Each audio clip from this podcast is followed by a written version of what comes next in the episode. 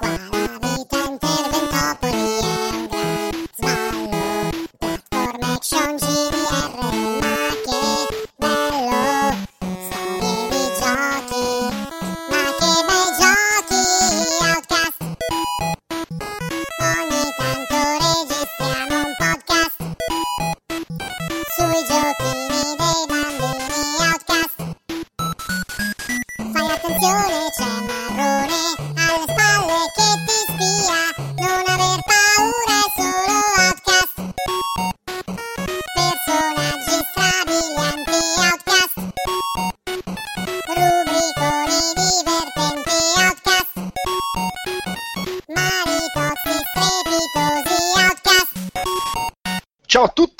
benvenuti ad Outcast Reportage Colonia 2015. Io sono Andrea Maderna e con me oggi ci sono Stefano Talarico, Ciao a tutti.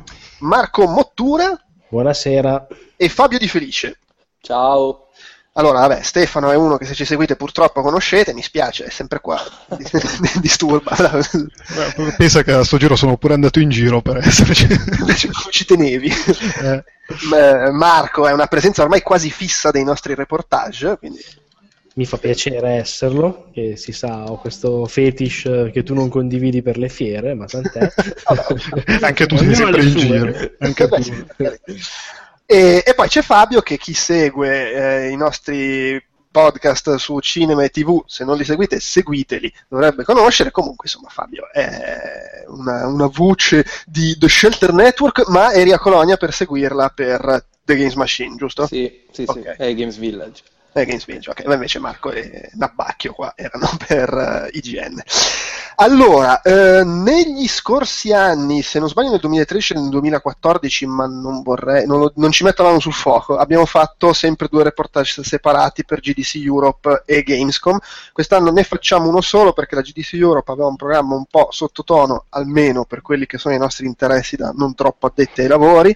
No, Eh, no, ma veramente era una tristezza, non è che era sottotono, però comunque... va Vabbè, io mi baso sul programma delle conferenze, poi non so di come fosse. Beh, ma tra l'altro l'avevano ridotta solo a lunedì e martedì, cioè sempre più, si arrendono sempre più all'invasione della Gamescom. Sì. Sì, anche perché gli altri anni durava tre giorni, ma il terzo giorno era tipo, vabbè, ma lo facciamo con poca roba al pomeriggio, vabbè, non facciamo più pomeriggi, vabbè, Eh, non ma- facciamo più mercoledì. Eh, ma è stato graduale, perché all'inizio durava tre giorni pieni, poi è diventato due giorni e mezzo, adesso proprio, vabbè, due giorni. Sì, Eh, giustamente. Eh vabbè, sì, no, ci- è comprensibile. dai. Ehm, quindi vabbè, ne parliamo solo una- su una cosa specifica poi in coda al podcast, parleremo più che altro di Gamescom e abbiamo cercato di eh, limitare la parte dei giochi visti e giocati alle cose che ci sembravano più interessanti, che comunque vedo dalla scaletta non sono neanche poche, ma sono un po' meno del solito, visto che sono passate, ormai è passato quasi un mese da, da quando c'è stata la fiera, siamo perfino più in ritardo del nostro solito, perché ero in ferie, fatemi causa. Eh, comincerei però come al solito parlando delle conferenze. Io, fra l'altro, non ci sono andato proprio a Colonia e mh, ho visto di, di- distrattamente, ho seguito distrattamente la conferenza Microsoft. Dopo di- ho visto qualche trailer, poi mi sono fatto gli affari miei.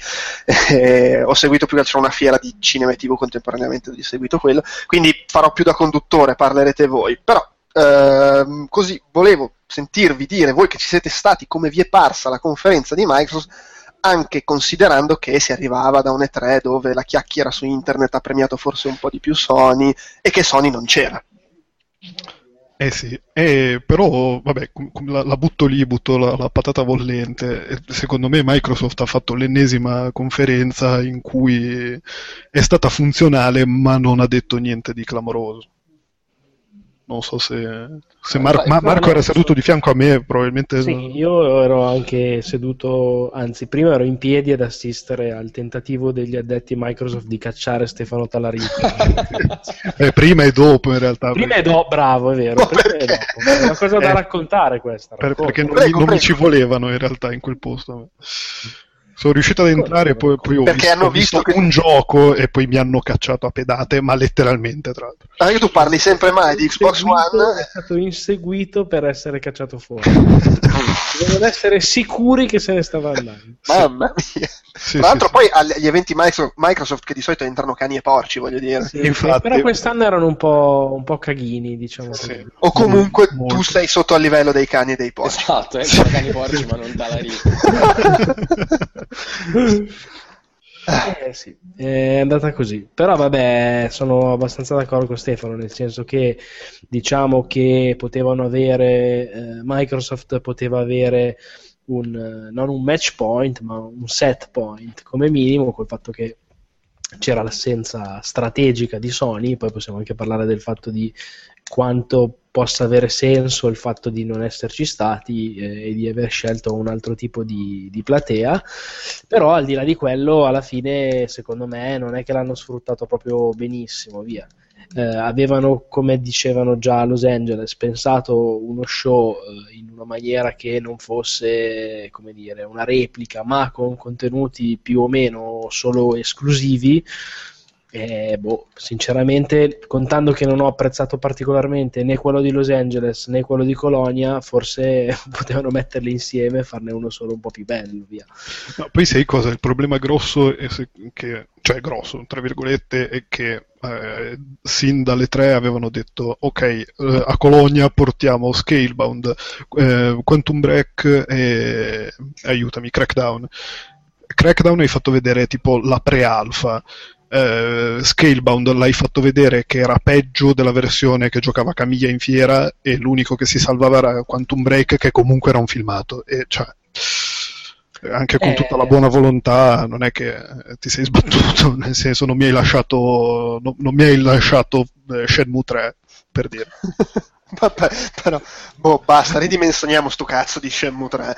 no sì nel senso non, mi- non mi hai lascia- non- non mi hai fatto vedere il nome che mi ha fatto strappare le mutande per intendersi Però devo dire, ah, sì, no, è vero. Cioè, no, io, sono, no. io, io voglio dire, io ho scritto un articolo sul fatto che Sony a- alle tre ha fatto marketing perché non ha presentato niente e comunque non ha presentato niente di esclusivo a parte Topocane che comunque non uscirà mai e cioè questi sono riusciti a fare paradossalmente di meno, cioè non mi sembra una cosa grandiosa. Poi Sì, per è che- carità, un'ora e mezza di conferenza cioè, non, non- cioè, non mi ha fatto neanche schifo a parte la, parte, a parte la sezione di Halo, però voglio dire, anche quella sezione anche quella nell'ottica di la Germania è un posto dove gli esport vanno un casino, cioè alzo le, alzo le mani e dico vabbè. Sì, c'è anche da dire che quei tre giochi sono due novità e il seguito di un- due giochi che non si è cagato nessuno. Eh, intendo Scalebound, Crackdown e cosa. Per cui magari manca anche un po' in quel senso l'effetto, l'effetto potenza. A me però quello che hanno fatto vedere non è dispiaciuto in realtà di quei tre giochi, proprio nella mia postazione da casa mentre facevo le notizie, eccetera. per cui- No, no, ma neanche, fi- neanche lì seduto con Phil Spencer davanti era brutto, però, cioè, non, non- però non, non aveva quell'effetto lì che ti saresti aspettato in una situazione in cui c'erano solo loro che dovevano spaccare il mondo. So Sì, sì, beh, cioè, probabilmente dipende anche da quanto te ne frega di Halo 5, la, la potenza della Eh, conferenza. ah, eh, paradossalmente a me era tipo la cosa che mi interessava di più non sapendo niente degli altri due perché poi alla fine Quantum Break è una delle cose che mi è piaciuta di più però l'ho scoperto dopo però a non saperne niente Halo 5 era una delle cose che mi interessava di più me l'ha fatto scendere Ok. Fabio, tu hai cercato di inserirti un paio di volte, dici. Sì, no, io l'ho vista comodamente in uno Starbucks, però non ero, non ero presente alla presentazione. Eh, sì, Halo 5 è stato proprio un sonno incredibile. Questa- questo commento live della partita eh, che, che stavano facendo, però mh, Scalebound e Quantum Break mi sono piaciuti tantissimo. E il bello è che oggi, eh, andando a vedere la scaletta, segnando insomma chi poteva parlare di cosa, c'era la conferenza Microsoft, io ho fatto sì, ma io questa l'ho vista. Poi ho pensato bene, ma che cazzo mi ricordo io di questa conferenza? In effetti non mi ricordavo niente. e, e quindi eh, ricordo questo, ricordo che hanno regalato un... Vi racconto questo aneddoto simpatico così svio la domanda. Che hanno regalato Rare... ehm, Rare Play. Rare Play, ok? E ci, è andato, ci sono andati i nostri due amici Claudio Todeschini e Ivan Conte e in quello di Ivan Conte c'era la scatola di Rare Play senza il gioco dentro. No. L'unico sfigato dell'universo che praticamente si è portato a casa la scatola. e non poteva neanche tornare con lo scontrino. No, no, infatti. Non poteva neanche mandare Nabu a chiedergli di cambiarlo. No, infatti. Chissà Ma forse che l'ha cosa gli armato avrebbero lui. fatto. E comunque, tra l'altro, era l'unico probabilmente lì dentro con un Xbox One. E questo la, la- la rende ancora più divertente. Eh. Sì, eh, boh, a me Crackdown è piaciuta, però in effetti era un po' una cosa da. per, chi, per chi ha giocato il primo. Perché se no cosa vedi? Vedi in alfa e dici ma che è sta merda. Beh, ah, io eh, eh, essendo io un grande fan del primo, vedo cose, dico ah figata, crolla tutto il palazzo, puoi andare dentro il palazzo, ste robe qua. Però effettivamente di suo non è che fosse una roba che spaccava particolarmente le mascelle. Attenzione perché ti sento che stai sottovalutando la potenza del cloud. Sì. Com'è che è? usano il cloud per far crollare i palazzi, una roba del Sì, genere. sì. Per farli crollare di più. Eh, vabbè, oh, se crollano. Che poi in realtà tutto quel crollamento è nel multiplayer, eh, non nella Sì. campagna. Eh beh, eh beh, ma sono come i 60 fps nella remastered di Gears of War. Che ricordiamo sono un grande difetto secondo alcuni geni. Perché? Eh no, poi te la spiego. Perché te la stravolgo- quando non mi querelano. Perché stravol- Sì, esatto. stravolgono i tempi del gameplay? No, no, eh, No. fi- fidati. La, lascia perdere, lascia perdere. Vabbè, ok, mi fido. Se vuoi ce la spieghi, però. Eh. Sì, mi, sì, poi la spieghiamo. mi- mi segno di tagliarla, eh, tanto non ci sta guardando nessuno. No, no, vabbè, ma è tanto eh, è un problema di Minion quella gente lì. Ah, Vabbè. ok, ok. Vabbè, a posto così. Ci sono già gli estremi per la denuncia, comunque. Esatto, esatto. C'è qualcosa che vale la pena di dire su Electronic Arts e Blizzard? Eh, allora, Electronic Arts c'è da dire che la sezione con eh, The Sims ci ha, fatto scandalizzare il momento più basso di tutta la Gamescom. Mm. Tra parentesi, momento simpatia, tipo, ma, chi- ma- ma perché quello lì è vestito da coglione? E poi abbiamo scoperto dopo che faceva parte del balletto organizzato da, da Electronic Arts. Ah, vabbè, del segmento. Sì, vabbè, ma insomma. e, e invece il momento più alto quando hanno annunciato le dogfight di, di Star Wars Battlefront e io, io ero, cioè, io veramente gli ho lanciato le mutande sul palco. E, mm, E nonostante questo la demo ha continuato. sì, esatto. E, Blizz- e Blizzard, Blizzard è stata, è stata l- la Beh, conferenza annunciato il gioco di carte, no, un altro gioco di carte, no, un No, nuovo. no, era- no, no, perché c'era stato il grande, il grande dubbio, ma questa la mandano in streaming, ma mandano in Ah, streaming è solo vero. quella di World of Warcraft. Cioè, poi alla fine quella lì non l'avevano mandata in streaming, ma meno male perché una palla al cazzo così non l'ho mai vista. E, e poi hanno mandato in streaming il giorno dopo quella di World of Warcraft. Eh, arriva l'ambulanza di- per quelli di sì, sì, e di cui, tra parentesi, World of Warcraft in quella mh, conferenza lì che non hanno mandato in streaming non hanno detto assolutamente niente. E quindi è per questo che non- non- cioè, voglio dire, hanno parlato mezz'ora di una slide di- del nuovo personaggio di Overwatch che ancora non si sa quando esce Overwatch. È una roba insostenibile. Beh, insomma, insomma, non una Gamescom dalle conferenze No, entusiasmanti, no, no, direi. assolutamente. E infatti ci sono andato io, mi sembra. E infatti io sono rimasto a casa. Sì. bravo, bravo. E Marco, tu dicevi, voleva- volevi dire qualcosa su- su- sulla scelta di Sony, sulla scelta Sì, quasi no. nintendiana di Sony. Eh, esatto, alla fine secondo me ha fatto bene, nel senso che eh, pur avendo, come dicevamo, fatto un E3 come minimo particolare, oh, io che ero in sala sono smutandato e secondo me va bene, marketing, tutto quanto, tutto vero, però belle cose, però al di là del- delle tre che è passato, pur, cioè, piuttosto che, visto che già là aveva un po', come dire, buttato del delizioso fumo negli occhi, eh, probabilmente aveva finito pure quello e ha fatto bene a, secondo me, posticipare e mostrare qualcosa di, di diverso e mi auguro più concreto adesso a fine ottobre alla Sì. Paris Games Week. Mentre eh, ri- ribadisco, forse Microsoft poteva concentrare gli annunci in una maniera diversa, anche perché è vero che ha avuto due conferenze quindi, come dire, i riflettori puntati per due volte invece che una, però in nessuna delle due ha particolarmente, secondo me, convinto in una maniera così, così dirompente, via.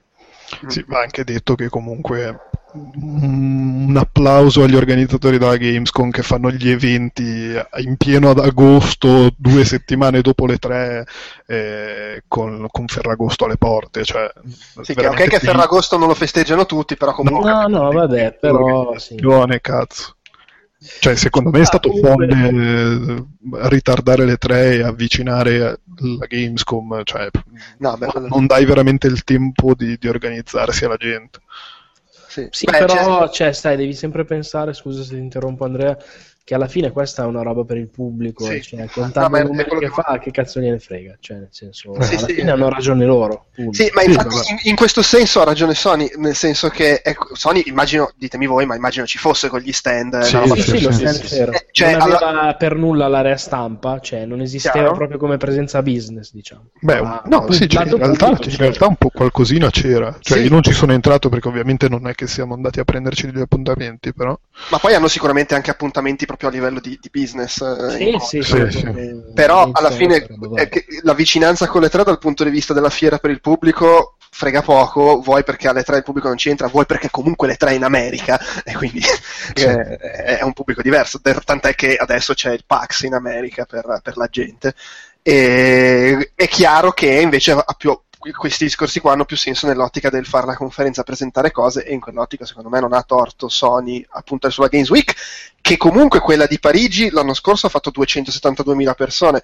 E sono non poche meno di, di Colonia ma non è che siano poche 272.000 persone. Colonia, Colonia sta sui 350.000 credo Mm. Eh, 370 mi sembra quest'anno. quest'anno ha fatto 370 ok vabbè, sono 100.000 persone in meno per carità però vabbè, com- cioè, comunque mm, non è neanche così assurdo pensare che con la presenza di Sony ci vada qualche, cent- qualche, qualche migliaio di persone in più beh poi come la, come la Gamescom aument- è in costante aumento ogni anno quindi cioè 270.000 sono le persone dell'anno scorso magari quest'anno ce ne vengono di più Parigi, la Francia comunque è un mercato importante e fra l'altro è anche probabilmente abbastanza strategica per Sony perché comunque ha uh, Quantic Dream a Parigi che magari tirano fuori il nuovo gioco, eh, boh, cioè, magari anche nel... In, in sì, ma se dici così però cancello il biglietto dell'aereo.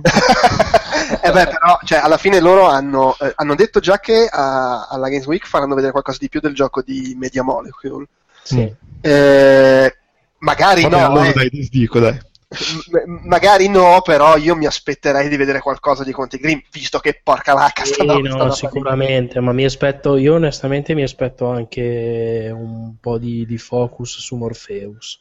Ah sì, può, può, starci tranquillamente, anche nell'ottica di, di, farlo provare alla gente. Sì, certo, ma poi di dire qualcosa in più, perché alla fine l'abbiamo già detto, è stato un po' uno dei grandi assenti delle tre, un po' la VR in generale, e secondo me lì lo, lo, vanno un po' a recuperare, anche perché comunque rispetto alle tre sono passati sei mesi e banalmente si avvicina la, l'uscita da, del pubblico, no? Sì, sì, sì. E quindi, sì anche perché me... poi è praticamente finito, fatto e finito Morpheus. Cioè esatto. è, quasi, è, quasi, retail praticamente. Sì, sì, sì. Quindi, ma, ma, infatti c'è, c'è, già in questi giorni c'è stato. Era al PAX, suppongo da far provare anche alla gente, però ho visto anteprime cose dal PAX di giochi Morpheus. Quindi.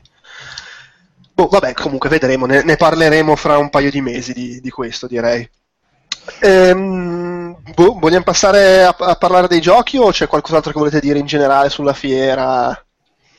Mm, no, direi no. Mi sembra che vogliamo andare da. No, alla fine la roba che possiamo dire è che sempre, come al solito, il devasto della gente. Sì. Quindi, secondo me, bisogna davvero inquadrarla eh, da due prospettive diverse. Cioè, il punto, se vogliamo, tra virgolette, editoriale, che è quello nostro di un po' che palle che è così vicino a, alle tre e il punto, quello tra virgolette vero di tutti, che alla fine è che figata, finalmente provo i giochi. Finalmente mi faccio 4 ore sì, di infatti. per vedere 10 sì, minuti di gioco. Finalmente esatto. mio figlio va in coda e quando sarà maggiorenne. Sì. Però appunto, al di là appunto di code inenarrabili, alla fine loro di sicuro, cioè per il pubblico quella cosa lì è una, è una figata e continua ad esserlo, anzi quest'anno ha registrato numeri, come diceva Gio Peppa, ancora più alti e e boh, cioè, c'ha sempre più ragione loro, secondo me. No, certo. Sì. Eh, tra l'altro, prima del, della fiera che avevamo fatto il 5x5 sul sito in cui parlavamo anche di questo, eh, ovviamente io non ho idea di cosa al riguardo, però come, come dicevo lì, secondo me sarà interessante vedere come funziona la mossa di Sony, perché non è neanche da escludere, e, e che vai a sapere perché poi sono anche discorsi politici quelli, che possa verificarsi uno spostamento a livello business. Tanto comunque alla Fiera Colonia sei presente lo stesso perché fai lo stand per la gente. Se però funziona meglio a livello business stare a Parigi, secondo me non è anche No, no, escludere che, che succeda. Anzi, anche Eh, perché secondo me il mercato avrebbe interesse a, come dire, spostare un pochino il... Esatto, sì. Poi Parigi è, anche- è- è un po' più costosa, però è anche più, più comoda per vari Sì, motivi. appunto, cioè non ti devi fare eh, due ore di macchina anche se ci arrivi con l'aereo. Ed, ed è anche più il complesso fieristico secondo me è più accogliente lato stampa mentre vabbè, sappiamo che delirio è muoversi nella fiera colonia quando arriva, quando arriva il burdel Eh, boh, oltretutto la GDC Europe che va incalando e invece la Game Connection che si è attaccata alla Paris Games Week l'anno scorso e che va crescendo non lo so magari so- leggo troppo sottotesto però chissà vediamo un po' se so. Beh, ma avrebbe senso spostare il lato business dando un po' più di, di spazio, di aria proprio anche agli sviluppatori, anche perché oramai, cioè non oramai, è sempre stato così, però in particolare forse ancora di più con questi gigaprogetti che oramai sono diventati spesso e volentieri videogiochi o perlomeno AAA, cioè per sviluppare la demo che fai vedere a Los Angeles o a Colonia, se sono due diverse, tu smetti di sviluppare il gioco e a parte fai, fai la demo e quindi comunque occupi risorse probabilmente il fatto di riuscire a gestire eh, su due come dire, tempistiche diverse le, le risorse aiuta anche gli studi nel lavorare in una maniera un po', un po' migliore, un po' più comoda Eh, sì. Quindi- Va bene, dai, passiamo a parlare dei giochi visti e provati. E vi vedo. No, no, il primo in lista, io ho fatto la, la lista in ordine assolutamente casuale, magari poi la remix un po', se no parla Stefano per un quarto d'ora, anzi per un'ora consecutiva. Comunque, eh, Quantum Break, che ha saltato anche quest'anno le tre, e c'era a Colonia. Vedo che tutti e tre siete andati a vederlo, ma si vedevano come l'anno scorso cose diverse rispetto alla conferenza? Com'era? Sì, sì. Eh, c'era un pezzettino in più, ma comunque te lo facevano solo vedere. eh. Però era spiegata anche bene la meccanica del, del fatto che sarà per metà gioco, per metà serie TV, quella parte lì nella conferenza non l'hanno proprio quasi per niente affrontata, no? Sì, Sì, è vero, l'hanno accenno. solo fa- fatto vedere l'uomo ghiaccio sul palco. E... E invece nella conferenza a porte chiuse era nella presentazione a porte chiuse comunque l'hanno approfondita abbastanza bene sta cosa che praticamente eh, si giocherà una parte dalla parte del protagonista e poi bisognerà vedere una- un mini episodio della serie televisiva dal punto di vista dei, dei cattivi diciamo quindi eh, il- l'episodio che tu vedi è fortemente influenzato dal modo in cui giochi e dalle decisioni che prendi eh, anche all'interno insomma, del gameplay. Cioè, vedi proprio mh, scene diverse secondo di cosa hai fatto nel gioco? Sì, ci ha Sì. fatto vedere, per esempio, c'era questo mh, due, due possibilità d'approccio dei, dei nemici che dovevano, dovevano cercare di distorcere delle informazioni da una giornalista. Eh, non è che, che era- che hanno spiegato poi così tanto, per- penso per non, non rovinare eh, la trama, però sì, c'erano proprio due scene completamente diverse, quindi hanno girato due scene completamente diverse e tu ne vedevi soltanto una a seconda del tipo di situazione che, vo- che volevi insomma sviluppare. Capito. È interessante, cioè, bisogna vedere insomma quanto regge sta cosa che magari uno torna a casa, vuole giocare e si deve vedere mezz'ora di, di episodio filmato. No, cazzo, ho finito il livello, devo vedermi la Cazzo. puntata. No! Tra l'altro hanno detto che sarà skip- sarà me- si può mettere in pausa la puntata. Sì. Gli hanno Ah. chiesto e hanno detto sì, si potrà mettere in pausa, quindi probabilmente uno spegne e se la continua a vedere da, da dove era arrivato. Si può mettere in pausa, ma la domanda vera è: c'è il fast forward? Perché si fa cagare. No, io posso dire una roba, eh, mi ha colpito, nel senso, me, me- me- lo aspettavo più brutto, tra virgolette. Non era Ma è, è cresciuto cui- molto come grafica, secondo me. Sì. Sì, no, no, ma anche come dire, soprattutto se era parlato durante il viaggio, no? Noi ci abbiamo messo quelle tre- simpatiche 12-13 ore. Tra i vari discorsi c'era Quantum Break, ovviamente, e io mi ero lanciato nella profezia degna del miglior Maurizio, Mo- Maurizio Mosca. La serie non ne parlano più, l'han tolta, dai, è evidente. sì. E, e vabbè, quindi ho detto una stronzata perché invece c'era e come dire, mi è sembrata anche secondo me sorprendentemente alta come valori produttivi. Beh, hanno aggiunto attori che... Cioè, Esatto, Sì, che non, sì, beh, non beh, aspettavano. Banalmente la- l'attore principale l'hanno cambiato per metterci l'uomo Sì. ghiaccio. Eh, sì, ma poi ci ha messo l'Hobbit, quell'altro di The Sì, Wire, cioè, ci ha messo sì, un po' c'è, di- c'è- c'è un po' di roba. Eh, però devo dire che, eh, appunto, secondo me eh, il gioco si è presentato in realtà poi mi è sembrato più interessante proprio soprattutto anche a livello di trama, il trailer. Boh, mi, ha, mi ha incuriosito, mi ha messo voglia di, eh, di giocarci più di quella che forse avevo inizialmente. Posto che eh, continuo ad avere un po' dei dubbi sulla formula così di ibridare due media diversi e soprattutto la roba che mi ha lasciato un po' più così sembrava figa appunto la, la storia del, dell'inserire no, questi, questi racconti, questi, questi video di, di questi filmati con le puntate, ma me ne aspettavo molti di più. Cioè, hanno parlato alla fine di eh, quattro episodi, Sì, quattro quattro, sì. puntate da 20-25 minuti l'una, cioè praticamente alla fine non è con una serie tv, è con un film, cioè, e quindi è proprio una, una- una cosa diversa a livello di, di di contenuto, diciamo. via. Sì, quella cosa lì l'hanno ridimensionata. Eh, cioè, io mi aspettavo a scatola chiusa idealmente, posto che mi aspettavo che non ci fosse più, ma va bene. Nel momento in cui c'era, mi aspettavo una roba molto più lunga, cioè che cazzo ne so, almeno 8-10 puntate, una roba Però, cioè, da questo punto di vista, poi vai a peggiorare ancora di più il discorso del tipo che palle, mi devo vedere 20 Eh, minuti sì. di puntata, cioè 10 volte. Ah, no, vabbè, ok, però se è bello, cioè, No, vabbè, se è bello, è la però cosa in cui anche- ci stanno anche se è puntando, bello, in teoria. anche se è bello, però magari torni a casa, puoi giocare, non puoi banalmente perché ti devi vedere 20 minuti di puntata. Cioè, eh, bisogna vedere come gestiranno gli equilibri di questa cosa, perché secondo me potenzialmente è fighissima. Poi Remedy, vabbè, per me è un po' una garanzia, però potenzialmente è pure devastante come, come ritmi. Come esperienza, sì, sì, Sì. sì, certo. Sì, uno se vuole tornare a casa e non poter giocare perché deve guardarsi Eh, 20 minchia. minuti di roba, compra Metal Gear Solid.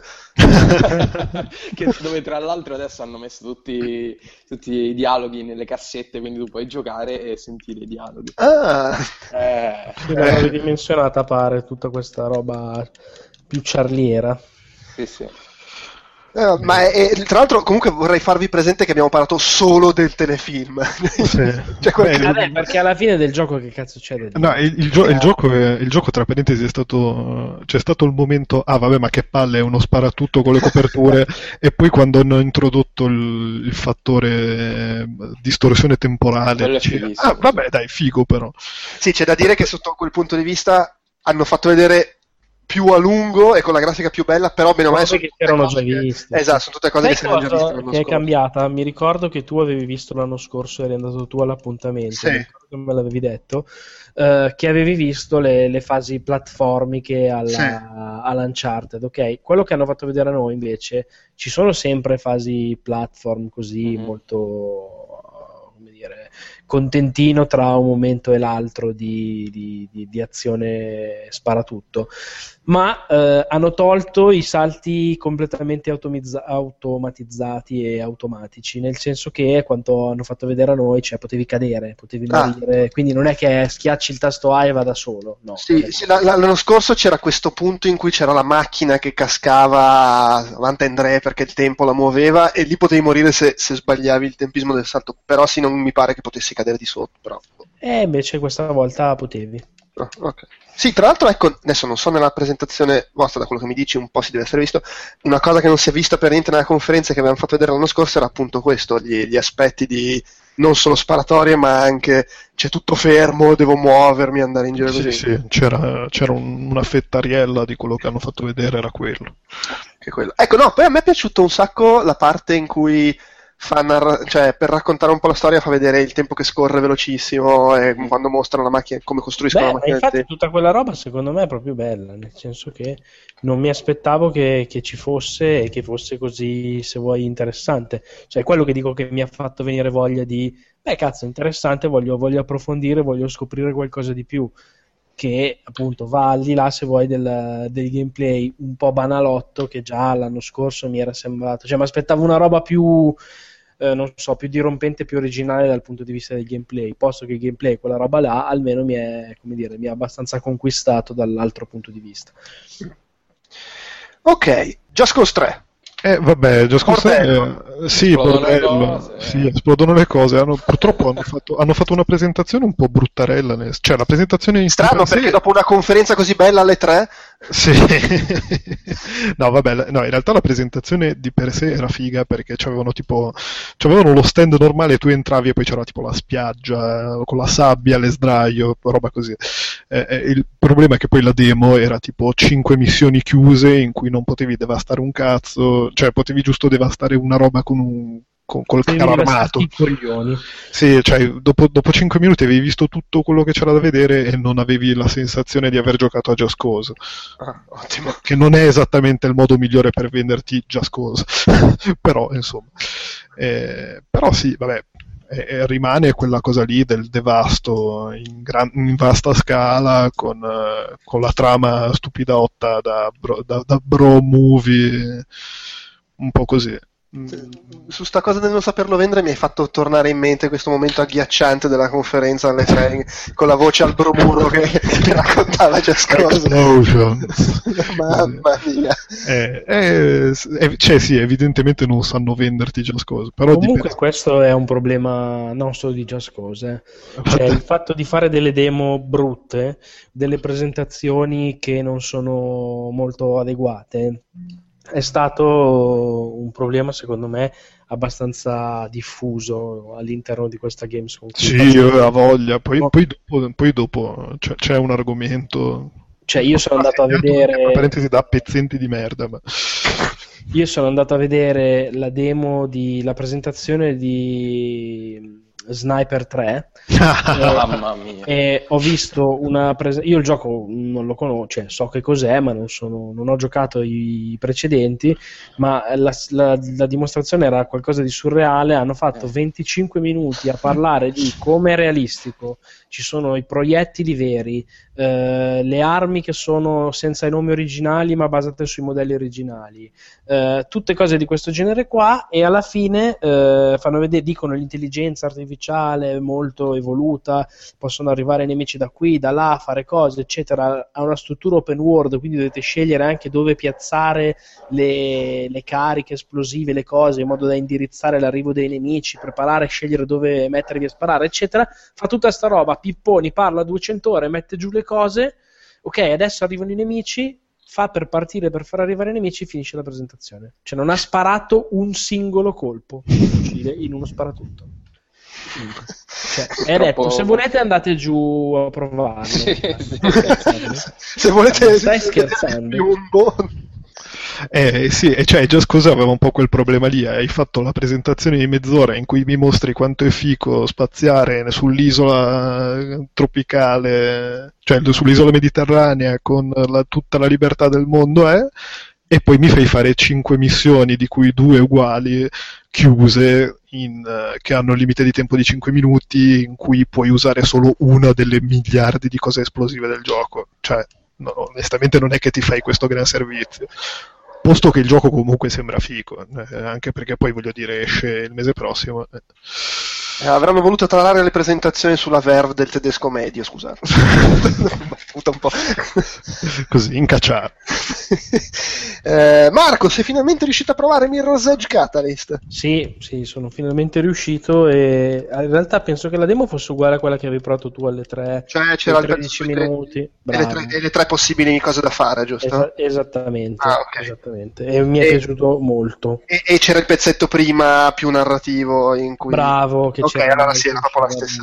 Era proprio la stessa roba, e però non avevo provato alle 3, quindi boh, Mhm. mi è piaciuta da- assolutamente da morire. Bellissimo invece eh, il- anche il porte chiuse dove mi hanno fatto vedere giocando loro un po', un po' di cose che ci saranno nel gioco e hanno mostrato in particolare come il, cambi- andrà a cambiare un po' il, il sistema sostanzialmente di, di- di navigazione diciamo all'interno della struttura che è open world ed era un po' uno dei, dei problemi, delle, delle paure che si avevano e no, funziona, funziona bene hanno fatto vedere la Runner Vision che si adatta a dove dove ti muovi, come, come vai. Cioè, lei ti dice la strada migliore, ma tu te ne puoi fregare, puoi scegliere di andare da un'altra parte e di conseguenza si adatta a seconda del percorso che scegli.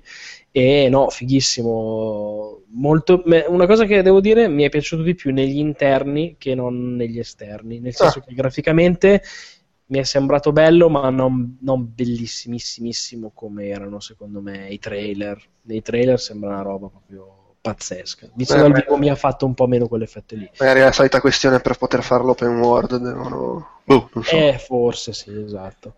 Che poi la, la, è, è, su quel discorso lì di Late Legionary, a me una cosa che è piaciuta molto quando ho provato la demo è il fatto che se non, non imposti un waypoint non ci sono i colori sulle, sulle cioè vai, non hai indicazioni sulla no no esatto vai con il mano rosso eccetera. Quella lì è, è, carina anche perché così dà un po' più l'idea di vado veramente dove voglio mentre se no tendi ad andare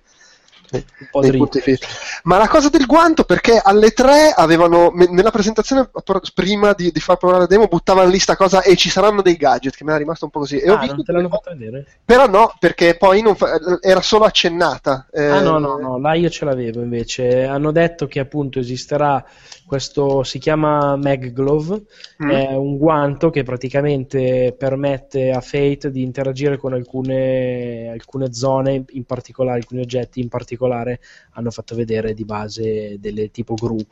Sostanzialmente quando ci sono queste gru che sono posizionate in una maniera strategica, perché sai che anche la, mi ricordo la tua paura, dicevi il fatto del level design, no? che quando un level design c'è ed è figo è meglio di lasciare un po' la roba aperta. Sì. Qua è aperto, però si vede che lo stesso c'è un minimo di studio, ad esempio queste queste gru sono piazzate in maniera piuttosto strategica per far sì che tu non, non, interrompi mai il flusso e la corsa mm. neanche tra un grattacielo e l'altro. Servono per darti quindi continuità di movimento assoluto, laddove nel primo tendeva a essere più eh, strutturato e quando non dovevi andare da una parte, ok, c'era lo spazio tra i due palazzi come con la strada larga in mezzo. Sì. Okay, qua la strada larga in mezzo c'è perché ha senso anche che ci sia, come dire, a livello urbanistico, ma puoi passarci attraverso se usi il guanto schiacciandolo con il tempismo giusto. Chiaro, sì, sì. Eh, no, è così. E ce l'avevo io, tra l'altro, nella demo che ho giocato, quella lì dei 13 minuti, era proprio un oggetto che avevo, come dire, abilitato di, di default, quindi mm. lo usavi liberamente. Eh, vedi, questa è perché probabilmente non l'avevano attivata nella demo a, eh, sì. proprio per tenersi qualcosa in più da svelare a Colonia.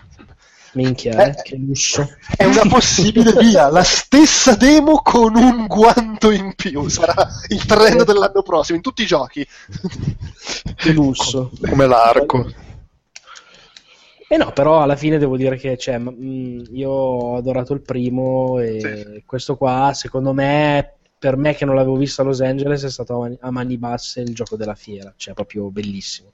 Da non veder l'ora di giocarlo e boh, perfetto anche nel sistema di controllo, fluido come me lo ricordavo, divertente come me lo ricordavo, bello, anche molto interessante secondo me a livello proprio tecnologico. Eh, la, il fatto che fosse senza caricamenti, senza quindi tutto seamless tra interni e esterni, le, le time trial direttamente lì sulla mappa, cioè vuoi farti sì, una missione trial, schiacci, la fai partire e via, ed è lì. Quindi bello no, assolutamente, anzi più che bello, cioè fantastico proprio. Bene, bene, bene, bene. Eh, invece Star Wars Battlefront c'era da giocare la modalità dogfight? Sì, sì, per la mia somma gioia che mi aspettavo già l'appuntamento della morte con, con il nulla cosmico, invece hanno presentato questa cosa che già, già, solo per la presentazione ero entusiasta e, e, e, poi ci hanno anche messo il pad in mano e, e, proprio non ti dico la felicità era un 10 contro 10 e hanno anche messo un po' il pene in mano mi sa sì, sì, sì, beh ma quello poi è successo dopo ma in un altro momento. no infatti. E, era una battaglia 10 contro 10 se non mi ricordo male perché se, settimane e settimane fa. E, e c'era ovviamente il, il più classico de, dell'alleanza contro l'impero con i TIE Fighter e gli X-Wing. E co- cosa dire se non mio dio una ficata e non vedo l'ora che sia a novembre cioè è proprio quella cosa lì che, che un po' tutti gli appassionati di Star Wars si aspettavano uh, e volevano da, dai tempi di, di Rogue Squadron uh, e quelle belle cose di una volta eh, fatta con i valori produttivi di Star Wars Battlefront, che da vedere è una roba incredibile. Eh, con, suo- con, quei suoni lì, con quel feeling della roba futuristica ma usata. Eh, c'è anche la visuale in prima persona dall'abitacolo, che è una roba che mamma mia, quanta bellezza. Cioè, quello giocarlo con la, con, la, con la, realtà virtuale è proprio una roba che ti senti in mezzo al film. ti sento emozionato. Sì, sì, sì, no, è, cioè, veramente, ci ho giocato 10 minuti, ma avrei voluto che non, non finisse mai. Tra parentesi, non ho, non ho giocato la versione, la, la, roba che c'era alle 3, che però ha visto Marco, quella, quella a piedi. Ah, diciamo, sì, diciamo... io ho fatto una prova in, nel, nel coop, la versione diciamo tipo Lorda, mentre aspettavo di, di, andare a provare Mirror's Edge e devo dire una roba, eh, la cosa che mi ha stupito di più è stata la, la, grafica, banalmente, nel senso che si vedeva che era veramente fighissimo, però vederlo girare in split screen eh, diviso in due in orizzontale... Eh, minchia, cioè nel senso che su PlayStation 4 era eh, assolutamente molto bello appunto nonostante lo schermo dimezzato mm. e il frame rate rimaneva stabile sui 30 frame, eh, tranquillo senza problemi il gioco mi ha anche abbastanza stupito dal punto di vista proprio del gameplay. Io non sono un fan di Battlefield e mi aveva fatto quell'impressione lì un po' di Battlefield, proprio anche come, come respiro, come scala, come quella cosa che per carità può essere fighissimo, ma eh, non è l'approccio che, che piace personalmente a me. E invece devo dire che provandolo così, col controller in mano, è proprio divertente, funziona, è figo. E come diceva bene Stefano, hanno fatto, come dire, sono riusciti a coniugare benissimo quella sensazione di futuro un po' scassone di guerre stellari, cioè le mm. armi che fanno più più e sono come dire, col, col feeling proprio quello giusto, da, che sì. sia fanno male i nemici che hanno le animazioni un po', un po' così teatrali, un po' che saltano come i figuranti vestiti da Stormtrooper, da Stormtrooper. bello, cioè proprio... Sì, no, poi hanno ricreato, cioè la gran parte della presentazione, quella, quella poi sul palco, si era basata sul fatto che loro sono scimmiati tanto quanto quelli che poi alla fine ci giocheranno e tipo infatti la, present- la, la, sezione di gioco con le astronavi si era tutta su un Uh, ambientata su un pianeta che, crea- che, esisteva nell'universo di Star Wars, ma che hanno creato quelli di DICE con l'avallo di, di Lucas, Disney e chi per loro. E, e però cioè, sembrava esattamente una di quelle robe che, che vedevi nel, nei film, cioè, per, perfetta, nei film belli, eh, non ti parlo di, di, della, della nuova trilogia. Ciao. Quindi è come episodio 1, sta? No. C'è Jar Jar. No, no, ti ho detto che è bello. E... Eh sì, no, cioè, è proprio, vedi proprio l'amore, vedi proprio l'amore e ti fa sentire l'amore ti fa sentire amato. E quanto chiede? 60, 60, 60 euro a novembre. 69 credo, euro. Credo che il pianeta che dici sia, non so come si Sullust, Sallust, so, so, so, Sollust. Che è, che è il pianeta che è stato nominato nei vari film ma non si è mai visto e, e, e loro l'hanno hanno avuto il permesso di farlo. Via. E tra l'altro è la versione, tra virgolette, accettata nella, nella mitologia nuova, post ramazzata. Sì, po- post Disney, sì. post Mickey Mouse. Sì, sì, ma tra l'altro due ne fanno perché c'è anche, anche il, il, pianeta, quello che si vede nel trailer del nuovo film, quello desertico. Eh, sì. E tecnicamente lo vedremo prima del gioco. Ah, attenzione.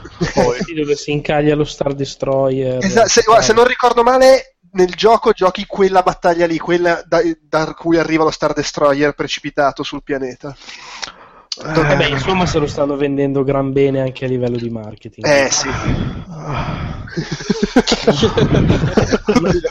per Talarico. Cambiamo argomento prima che accenda per sbaglio la webcam. e, ehm, dai, ti stronco subito l'erezione Assassin's Creed Syndicate. No, in realtà magari ti piace. No, vabbè, ma come al solito le demo chiuse di Assassin's Creed sono belle. Eh, quindi c'è, c'è poco da dire. Eh, se- sembra, sembra molto bello Londra, eh, per, quello che, per quel poco che si vede nella, nella vertical slice è figa, è fatta bene, ricreata con, eh, con cura e dovizia e, e il gioco non si incarta a parte le telecamere ne- nei corridoi stretti, però voglio dire, Vabbè, quello- le telecamere nei corridoi stretti si incartano sempre. Eh, infatti, sì. Eh, m- l'ho giocato un paio di volte, per- cioè, ho giocato la stessa demo un paio di volte perché cioè, avevo il tempo ed evidentemente ho giocato bene la prima volta e ho visto due, due possibili approcci miss- alla stessa missione, boh, mi è sembrato valido. Poi, come al solito, ogni volta che dici che Assassin's Creed sembra valido ad agosto, a ottobre esce una merda, quindi voglio dire, prendete le mie parole con le pinze, però quello che ho visto io mi sembrava figo. È che mete- è meteoropatico, che patisce il cambio di Eh, stagione. Quando arriva la pochino, sì. pioggia... Poi, poi si sa che a Londra c'è sempre il clima un po' così. e Sì, in quindi- effetti. eh, e più che altro ho giocato con la protagonista donna, che so che, che la gente ci tiene queste Ah, cose. eh, lo segnaliamo a Delu. Che... Eh, infatti salu- salutiamo Delu. Vabbè, Marco, c'era una demo nuova di Unravel o era la stessa di Lo No, era una demo nuova. Ah, Era un. eh, Sì, infatti devo dire che lo anticipo forse è una roba che dovremmo dire alla fine, non lo so. Però secondo me Electronic Arts eh, bene, proprio in generale, eh, sia per le cose che abbiamo appena detto, sia proprio per anche l'approccio. eh, con, a parte The eh, Sims. sì, a parte dei Sims. Eh, con, eh, con Unravel c'era proprio una demo completamente nuova. Eh, io non ho visto la presentazione della, della conferenza, è andato il nostro Nabu. Eh, però mi Eh, ma era fatto- quella lì, ne abbiamo parlato e poi era quella lì. era il prima in, in realtà, cioè so che nella parte che hanno fatto vedere alla conferenza c'era un molo, una roba del genere, Sì. e invece nella parte che hanno fatto vedere a me era appunto la parte che ti conduceva a quella zona lì. Ho giocato un quarto d'ora e non ci sono arrivato, quindi era comunque un, un pezzettino no- non così breve. E Ah, no, sempre- scusa- scusami, fun, Sì, sì. fact, fun fact della presentazione EA, quando poi è salito il tizio di Unravel sul palco, lo scopo di tutta la, la Gamescom era farlo piangere, ma non ci siamo riusciti. Eh, no, alla fine quello che hanno, cioè, che ho provato io, sempre, come dire, tanto amore, tutto bellissimo. Eh, le dinamiche erano assolutamente sempre le stesse. Fai il nodino, cerca di capire come passare da un, da un alberello all'altro, roba del genere. Quindi niente stravolgimenti alla formula che penso sia quella e rimanga quella lì però funziona sempre in maniera deliziosa, è troppo, troppo bello da vedere e boh, sembra proprio, secondo me, un, un giocone. E nulla, però be- be- cose belle, cose nuove, poi si, si vedrà il gioco intero. Ah no, una cosa che in realtà posso dire che mi ha abbastanza sorpreso, eh, parlando con uno dei- degli sviluppatori, non... eh, il Salin piangente, ma un altro, eh, è venuto fuori che eh, lui mi diceva il gioco comunque sarà molto più lungo di quello che si aspetta la gente, no?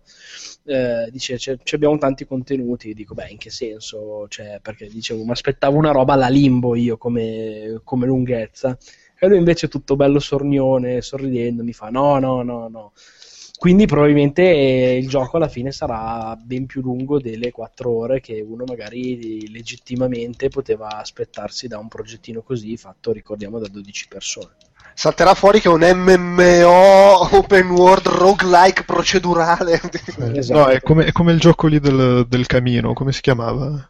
Eh, quello che Quale? buttavi la roba nel camino. Eh, Inferno. Little Inferno, sì. Esatto. L'inferno. Spoiler. Qua, bruci lui nel cammino. Beh, giustamente di lana.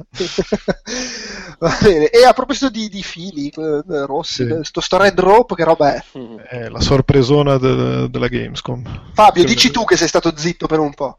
Ah, l'abbiamo giocato tutti quanti poi tra l'altro, che Sì. bello insieme. tutti, Sì, tutti- sì. tutti e tre nello stesso mo- cioè l'ultimo appuntamento dell'ultimo giorno di fiera. Quando tutti ci aspettavamo, ah vabbè, ma sto appuntamento è merda, dai, lo saltiamo. Invece no, la sorpresa del secolo. Tra l'altro sono gli unici italiani che ci sentiranno, quindi è perfetto. Sì. Questo momento verità. Vabbè, al limite lo, lo tagliamo. Sai che io poi che le- loro- io, io proprio le taglio queste cose. Sì, sì, sì, le figure di merda sono le uniche cose che rimangono nei podcast. Ma fra l'altro non vorrei dire una cazzata, ma mi sa che di, di Red Rope ne abbiamo parlato da, da- da qualche parte. Comunque, vabbè, diteci. È prodotto da Indigala eh, ed era presentato con questo cabinato in cui Che già aveva vinto. e già aveva Sì, vinto, sì, sì. tra parentesi.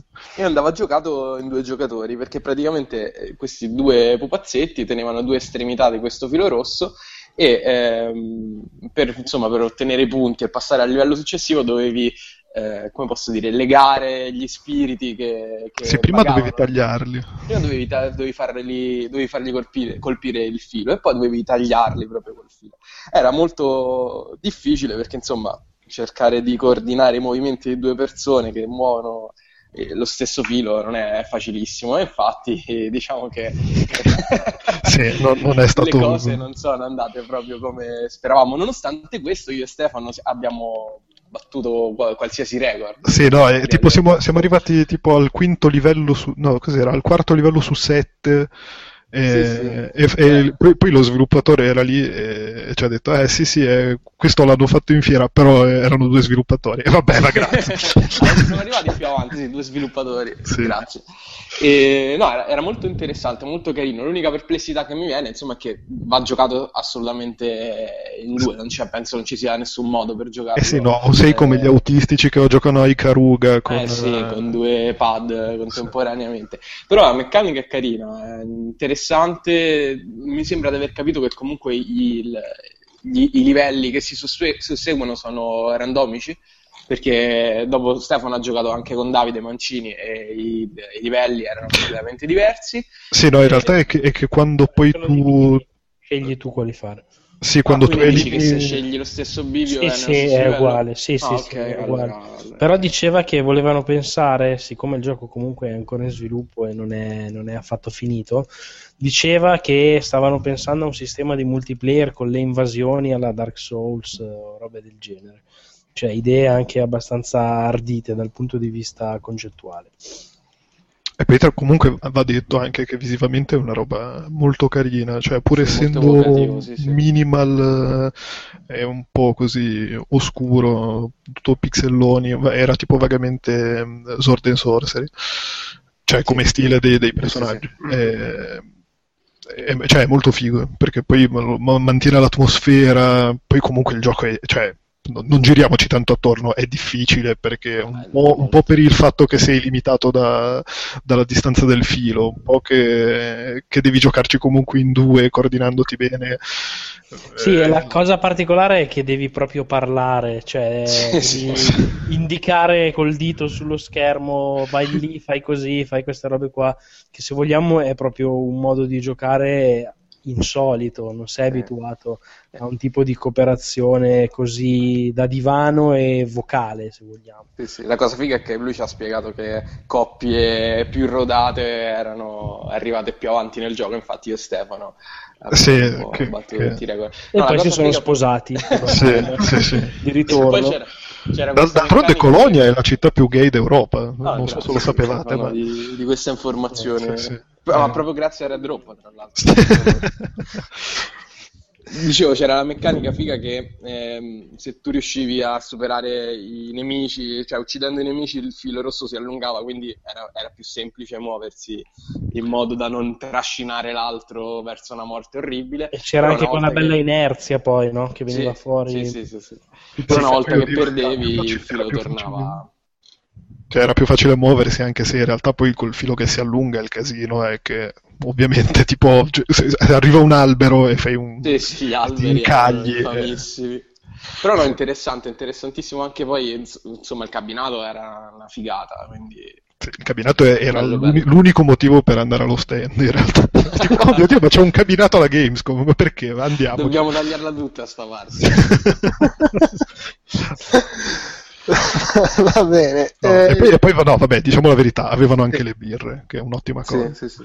Ottima, poi soprattutto quando le, le bevi e poi devi giocare il gioco coordinandoti, vai di, oh, vai di là. uh. Beh, no, diciamo che, diciamo che però arrivare all'ultimo appuntamento della Gamescom sapendo che c'è della birra in palio aumenta le tue chance di farti volere bene, e infatti, tanto amore. Mi, mi ricorda un po' la grigliata di Devolver a Los Angeles. Sì. Ehm, Che tra parentesi, Devolver, brutti stronzi, invece ci avevano Zero. le birre e, e poi ce le hanno portate via. eh, Volete delle birre? Sì, ok. Anche noi, le che ci Non le hanno aperte, le hanno portate via quando ce ne siamo andati. Cioè, così, degli infami. eh, perché non te le meriti. Eh. Ah, ehm, Dark Souls, Dark Souls 3 no, è talmente difficile Dark Souls che non riesco neanche a pronunciarlo. e si poteva giocare? Sì, si Sì, poteva sì, sì. giocare ed era la stessa demo delle tre. Parlane te, Fabio. dai. Ma anche alle 3 si giocava o... No, alle Ah, tre ok. non si giocava, alle tre si vedeva e qui si giocava quella roba che alle tre si vedeva. Ho capito. Ehm, che dire, il feeling vabbè, è quello di Dark Souls, anche se c'è qualche eh, influenza che è pa- proprio tipica de- di Bloodborne invece. Mi sembra che il ritmo di gioco sia leggermente più veloce, non col guerriero che è un, un carro armato eh, che non si muove mai, ma col- con l'altra classe disponibile mi sembrava leggermente più, ehm, più veloce, insomma. Beh, ma anche col guerriero in realtà. Anche col guerriero, un pochino sì. E il lavoro a livello grafico, non so se è stata la mia impressione, ma è proprio minimo. No, Anche, identico, lo stesso motore uguale. anche, sì, anche il motore con tutte le incertezze del vecchio.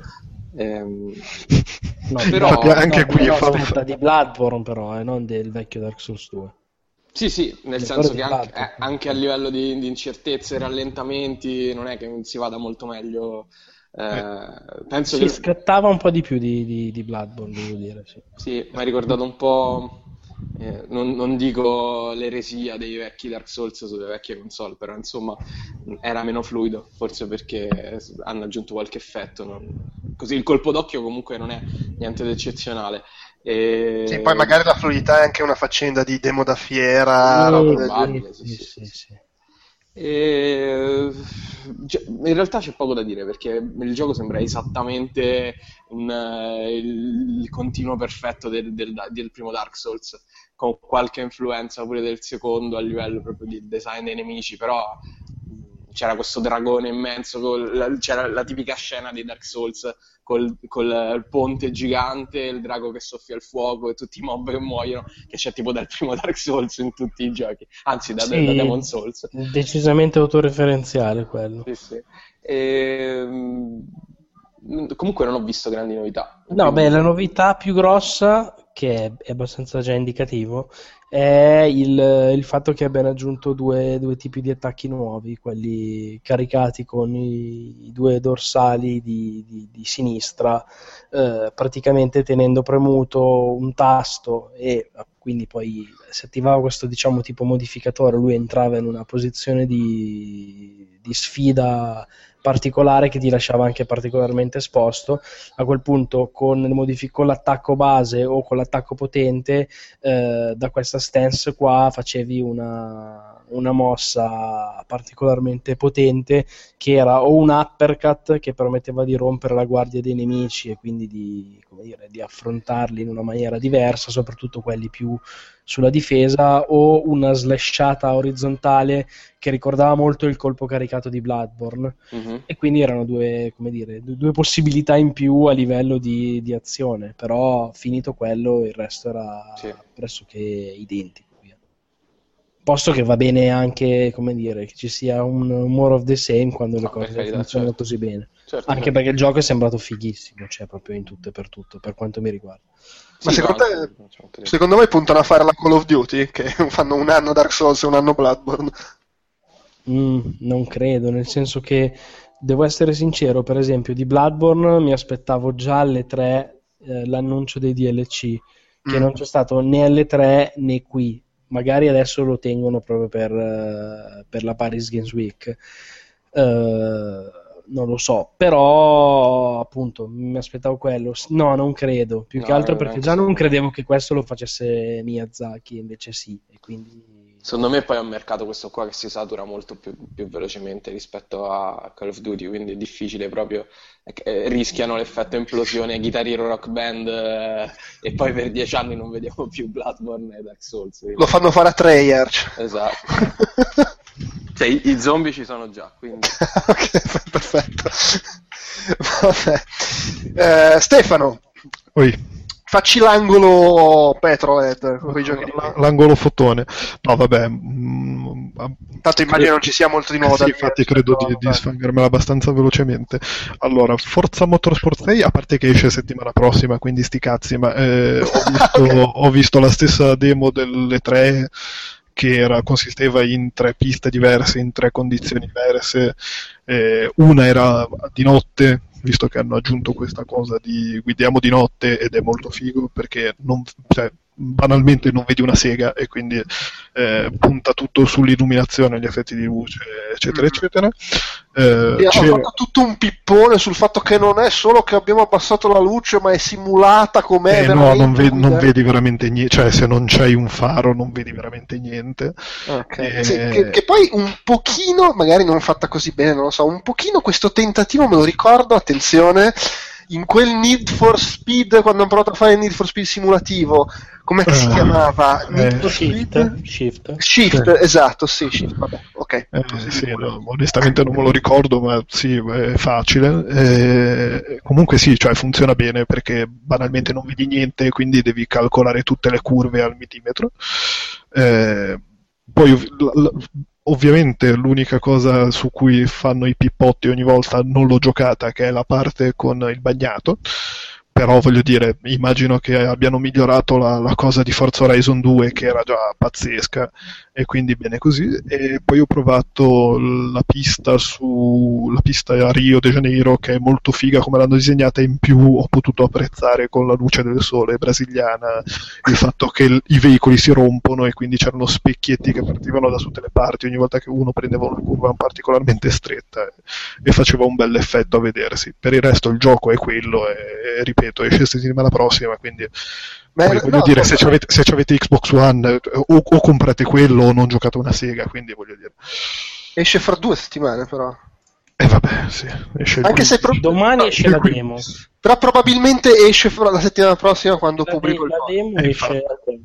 Sì, sì, no, vabbè, quindi... esce la demo. Quindi se Ma vabbè nella ci pi- state già giocando. quindi. Ma nella pista di Rio ci sono Vin Diesel e The Rock che corrono? Purtroppo no. No! Purtroppo no, e tra, tra parentesi, vabbè, è un peccato, è un peccato che se ce li mettevano. Ma tra l'altro è, è per Forza Horizon che ha fatto il DLC di, Sì, sì, sì. di, scusa, di Fast and Furious, quindi potrebbero anche. Potrebbero, potre- dovrebbero, anzi che potrebbero. Need for Speed, il gioco dei Ok. tamarri incredibili, che non mi hanno fatto vedere, però, cioè non mi hanno fatto Come? giocare, ma mi hanno fatto vedere. Ah, ok. E- e- cioè, esteticamente è una roba allucinante, è, è bellissima, è forse una delle robe più belle che c'erano alla Gamescom.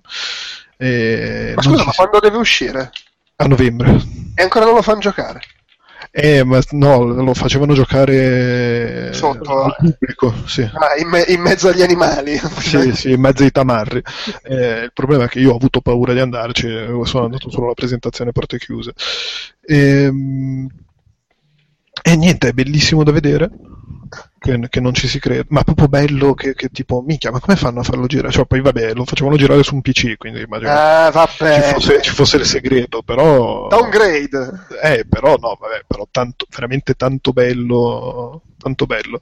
Eh, hanno anche spiegato che il fatto della telecamera in curva in realtà si può cambiare, che era una di, era una, era una di quelle cose che tipo ah, quando fecero vedere il primo trailer, appena la macchina entrava in curva c'era la telecamera che si abbassava e praticamente non ti faceva vedere la curva Ah, che era una cosa molto scenografica, ma ha fatto storcere il naso a tutti. Eh, ha- hanno detto che quella cosa lì si potrà cambiare tranquillamente, quindi no, si potranno fare le curve anche in questo Need for Speed. E, e niente, cioè, mo- molto figo, molto figo, molto, molto ampio, con, con addirittura una storia che sembra avere un senso. Che, oddio, oh, ci credo poco, ma comunque, visto che ci devono mettere una trama, che- che il, fatto sembri, il fatto che sembri interessante è ottimo. Eh, anche perché è integrata con i, i diversi stili di guida eh, che si possono adottare nel gioco, quindi bene, bene, promettente. E, e poi- e poi ho provato Trackmania con Morpheus, che in realtà l'ho provato, l'ho provato solo per, Trackmania, per, per Morpheus. E, che mi dire, hai vomitato. No, mor- no, in realtà no, perché mi hanno detto che mh, era una demo fatta apposta per non farti vomitare, perché ovviamente Trackmania è una roba pensata per andare a 600 km all'ora. Eh, giri della morte. Busse, sì, giri della morte, robe così. Eh, Era in bicicletta. No, mi hanno detto Ah, che hanno, hanno semplicemente abbassato la velocità e hanno adattato un po' le cose del blur e cose così. Eh, poi vabbè, prima volta che provavo Morpheus e mi è parso veramente ottimo anche perché ha gli schermi in super, in super alta definizione che non perdono frame, eh, molto, poi il movimento è uno a uno, eccetera, eccetera, quindi mi è sembrato tutto molto figo, molto, molto ben fatto come risposta di- dei comandi. E, tra parentesi, è anche ottimo il fatto che tutto il peso stia sulla fronte invece che sul naso, che per me che porto gli occhiali è una cosa, Ah. Una cosa abbastanza fondamentale.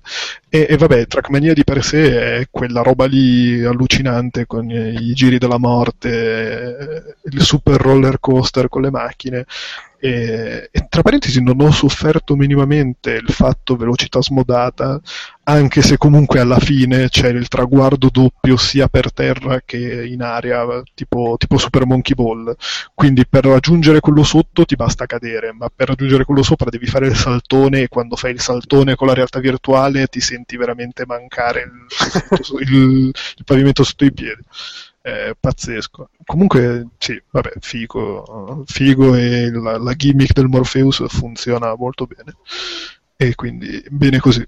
Bene, bene, bene anche per Trackmania. Tra l'altro, vabbè, poi parliamo di altra realtà virtuale. Ma prima parliamo dell'altro gioco di Microsoft a Colonia, che per la prima volta l'hanno un po' fatto vedere. Scalebound, che tra l'altro so che Marco attendeva con una discreta ansia, Sì. E, e che però non è stata ripagata, mi pare. Beh, non del tutto, nel Ah. senso che me lo, sì, eh, l'errore, come poi avevo scritto anche su IGN, cioè, tra virgolette, l'errore. Il fatto è che eh, da Camilla e da Platinum era lecito, se vogliamo, attendersi il solito, tra virgolette, action, un po' il discorso che abbiamo fatto prima di, di Dark Souls, no? Eh, uno vuole, va, va benissimo avere un Dark Souls 3 quando le robe sono così fighe, qui andava benissimo avere un, un baionetta con i draghi per quanto mi riguarda e invece Scalebound non è assolutamente quella roba lì. Scalebound è un gioco molto diverso la presentazione a porte chiuse c'era Camilla che la prima roba che ti diceva quando ti sedevi eh, questo gioco qua non è un action ma quindi c'è un po' magliavantismo un po' eh, sinceramente inquadrare le cose dalla giusta prospettiva perché alla E anche un po' vaffanculo nel Lì, dubbio. lì se avessi avuto le palle ti saresti dovuto alzare e uscire. Eh no, No, però cioè, no, ci no. sta, in quel senso lì, anche perché alla fine è vero che, che non lo è. Lo dicevano anche beh, nel certo. nostro IGN First, eh, ho letto robe che potevano suonare come bestemmie, tipo non ci interessano le combo, genere, che cioè, me l'avessero detto sei mesi fa, avrei detto sì, sì, va bene, bravo, bravo. E, e poi no, alla fine il gioco è una, è una cosa effettivamente diversa, non è un appunto un action di quel genere là, eh, vuole essere un, un gioco tra l'altro in realtà anche se vogliamo molto più ambizioso e più potenzialmente rischioso per Platinum, nel senso che eh, gli ho fatto anche una domanda, loro sono sempre stati abituati proprio tradizionalmente a gestire delle produzioni molto più, più piccole, sia in termini proprio di, di scala, sia in termini di, di produzione effettiva, no? di, di quantità di contenuti, di mappa, di robe. E invece questo è, vuole essere un gioco massiccio. Mi ha ricordato, in realtà, eh, tutti hanno detto Devil May Cry. Io non ci ho visto No, nulla no, di Devil eh, May Dragon's Cry. Dogma. È bravo, esattamente. sì, sì, sì. Cioè, Sì, no, proprio, ma secondo Devil me, May Cry abba- al massimo lo stile del protagonista, che po' esatto. tamarro. Però è proprio Dragon's Dogma. Sì. cioè, quella roba lì mi ha ricordato tanto Dragon's Dogma. E poi, vabbè, ci sarà la particolarità, che è un po' in teoria il, il fulcro stesso del gioco, di vedere il fatto che il- l'intelligenza artificiale di Tuban, il- che è il drago, è completamente indipendente dal controllo tuo a livello di giocatore. E quindi dicevano che hanno scritto delle, delle routine particolari per cui il, il drago si fa i cazzi suoi. Mm. E nella demo che ho visto io c'erano due cose da segnalare in particolare. La prima, inquietante, in positivo ma anche in negativo, che rispetto a quello che hanno fatto vedere alla conferenza, so che non ci crederei neanche io se lo sentissi dire, ma la versione che ho visto io e girava su Xbox One non scattava. O meglio, cioè andava a un frame rate mm, ma sensibilmente migliore di quello che si è visto alla conferenza. Alla conferenza era proprio abbastanza no, cioè ok che è una pre-alfa, il gioco c'è tra un anno, tutto quello che vuoi, però era proprio cioè, veramente lentissimo, con un sacco di cali, di problemi. Qua invece andava più o meno a 30 frame, eh, tutto sommato stabili, cioè ho visto roba sugli scaffali tranquillamente peggio di quello. E l'altra, se vogliamo, caratteristica che dimostrava un po' l'intelligenza artificiale del drago, al di là delle, delle PRate, le dichiarazioni un po' così, il fatto che la battaglia, quando me l'hanno giocata di fronte, è andata in maniera diversa. Banalmente non, non gli hanno staccato la chela, quella specie di mantide gigante, eh, che quindi appunto ha combattuto per tutto il tempo integra, tra virgolette e il drago si è fatto più, un po' più i cazzi suoi. Hanno, mi hanno anche spiegato che rispetto, cioè, il drago è una risorsa, ma è appunto una roba che fa, fa da sé, tra virgolette. E quindi tu puoi scegliere on the go di aggiustare la difficoltà del gioco. Se tu fai uccidere i nemici al drago, il drago li ammazza più velocemente, però prende, non prendi sostanzialmente le risorse che ti prenderesti uccidendoli tu e quindi diventa una scelta strategica. Li uccido io ed è più difficile, però ottengo qualcosa o li faccio uccidere al drago e però non prendo un cazzo. E quindi hanno fatto vedere questa roba qua. La customizzazione anche del drago, hanno fatto vedere a porte chiuse, poi il video dovrebbe mm. essere uscito. E null'altro. Sono curioso di vederlo. Diciamo che rispetto a, alla presentazione alla conferenza che mi aveva un po' lasciato freddino, mi, ha, mi, è piaciuto di più vedendolo a porte chiuse. Eh, mi sarebbe piaciuto di più, non lo nego, Bayonetta coi draghi, posto che, non, posto che non lo è, sembra comunque figo. Però hanno fatto vedere pure altro, la presentazione a porte chiuse c'era la, l'annuncio del multiplayer, no? Beh, no, eh, si, è, si, si, eh, si, si, vedeva sulla, sul finale del, del, video della conferenza. Che tra l'altro eh, il, il, multiplayer in 4 con 4 draghi deve essere una roba folle, completamente folle su schermo. Soprattutto se, se poi, se poi i draghi si fanno tutti i cazzi loro. No, eh, infatti, cioè, secondo me per gestire una roba del genere, boh. Eh, boh. Cioè, già con un drago vista eh, la demo giocata, insomma, non quella conferenza, eh, era abbastanza caotico nel momento in cui si affronta il drago con il boss, la mantide, lì sembra Godzilla, no? Questi due mostri giganteschi. Ah, poi posso dire un'altra roba che, scusa se ti interrompo, sì, no, mi è piaciuto molto dal punto di vista proprio visivo cioè nel senso che eh, mi è sembrato proprio bello sì, sì, cioè, da vedere è una di quelle robe che lo vedi e dici beh però minchia Bello Peccato per il design del protagonista che è proprio orrendo, sono d'accordo sì, con te. Sì, sì, sì. Mm, Comunque sul, sulla scala stai sottovalutando il potere del cloud, secondo me. ma non l'hanno mai menzionato neanche loro. Eh, vabbè, ma c'è, ci credono c'è neanche tempo. loro. Crowd! Crowd! esatto. Non so se ci credono neanche loro nel potere del cloud, quindi boh. E lo puoi usare per me per caricare le foto che fai al drago. Vabbè. Vabbè, sì, no, eh, devo dire anch'io guardando la conferenza, non, non me, cioè, più che altro a me piaceva, ma avevo già tradotto gli, l, uno o due articoli di, di, di GN First, per cui magari era più che avevo in mente le cose lette nell'articolo che il video in sé della conferenza. Però sì, boh, sembra. Quantomeno sembra appunto proviamo a fare una roba diversa. Sì, sembra un mischione tra Dragon's Dogma e Monster Hunter. Cioè, sì. comunque è una roba potenzialmente molto molto interessante. Comunque manca a livello di grande produzione su, perché Monster Hunter non si è mai capito perché non lo portano sulle console eh, da casa che non siano quelle Nintendo, perché non gli va di rifarlo, ecco, perché è, è come Pokémon. Cioè, esatto, hanno il motore da, da 10 anni. E quindi manca una roba del genere. Dragon's Dogma quando, l'hanno, quando è uscito su PlayStation 3 c'aveva talmente tanti problemi tecnici che metà bastavano. Ah, chiaro. E poi con questo elemento de- stile The Last Guardian del mostro Sì. che si fa i cazzi su. O stile Almeno questo esce, almeno. mi, sì, tra l'altro. Mi, mi fa venire in mente anche un po' il cane di quel gioco su PlayStation 2. Ah, quello che in, in giapponese, in Giappone si chiamava Demento. Eh, mi viene in Uh, mente. Anti-ground. Esatto, sì, che anche lì il cane era abbastanza. cioè, nel senso, se gli tiravi troppo troppi ceffoni, poi ti lasciava far- a morire come uno stronzo. era abbastanza indipendente anche lì il cane. insomma. Va bene, eh, c'era qualcosa di interessante da Devolver Digital, che quest'anno mi Sì. sembra un po', un po' meno. C'era Hater, Hater. C'era, sì, che è bellissimo. Sì, bello, bello. co- cos'è che è? E Ah, che Hater. abbiamo visto Hater. già a, Colo- Los Ah, Angeles. eh, ah, Hater, vabbè, sempre a parlare di. Dark Souls. Sì. sì, tra l'altro è bellissimo, mi siedo per provarlo e poi fa, va bene, Dark Souls, così ce lo subito.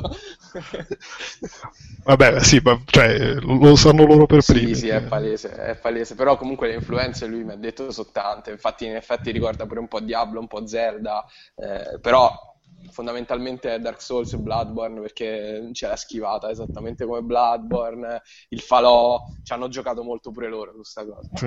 Ma vabbè, è, è bene però- che però- si becchino tutte... Sì, ma mh, sfottati. però voglio dire, io, io a Bloodborne e Dark Souls non ci so giocare, quello bene o male mi sembrava molto più accessibile, molto più figo, vuoi anche per la telecamera isometrica, cioè la visuale isometrica tipo, tipo Diablo. Mhm. Eh. Sì, sì, sì, no, è molto più figo, io ti metterei in galera per molto meno. No, vabbè, molto, no, vabbè, molto più figo no, ma è- è- c'ha quel, un po' quel look eh, da produzione indie figa con i pixelloni che, che ha il suo bel appeal.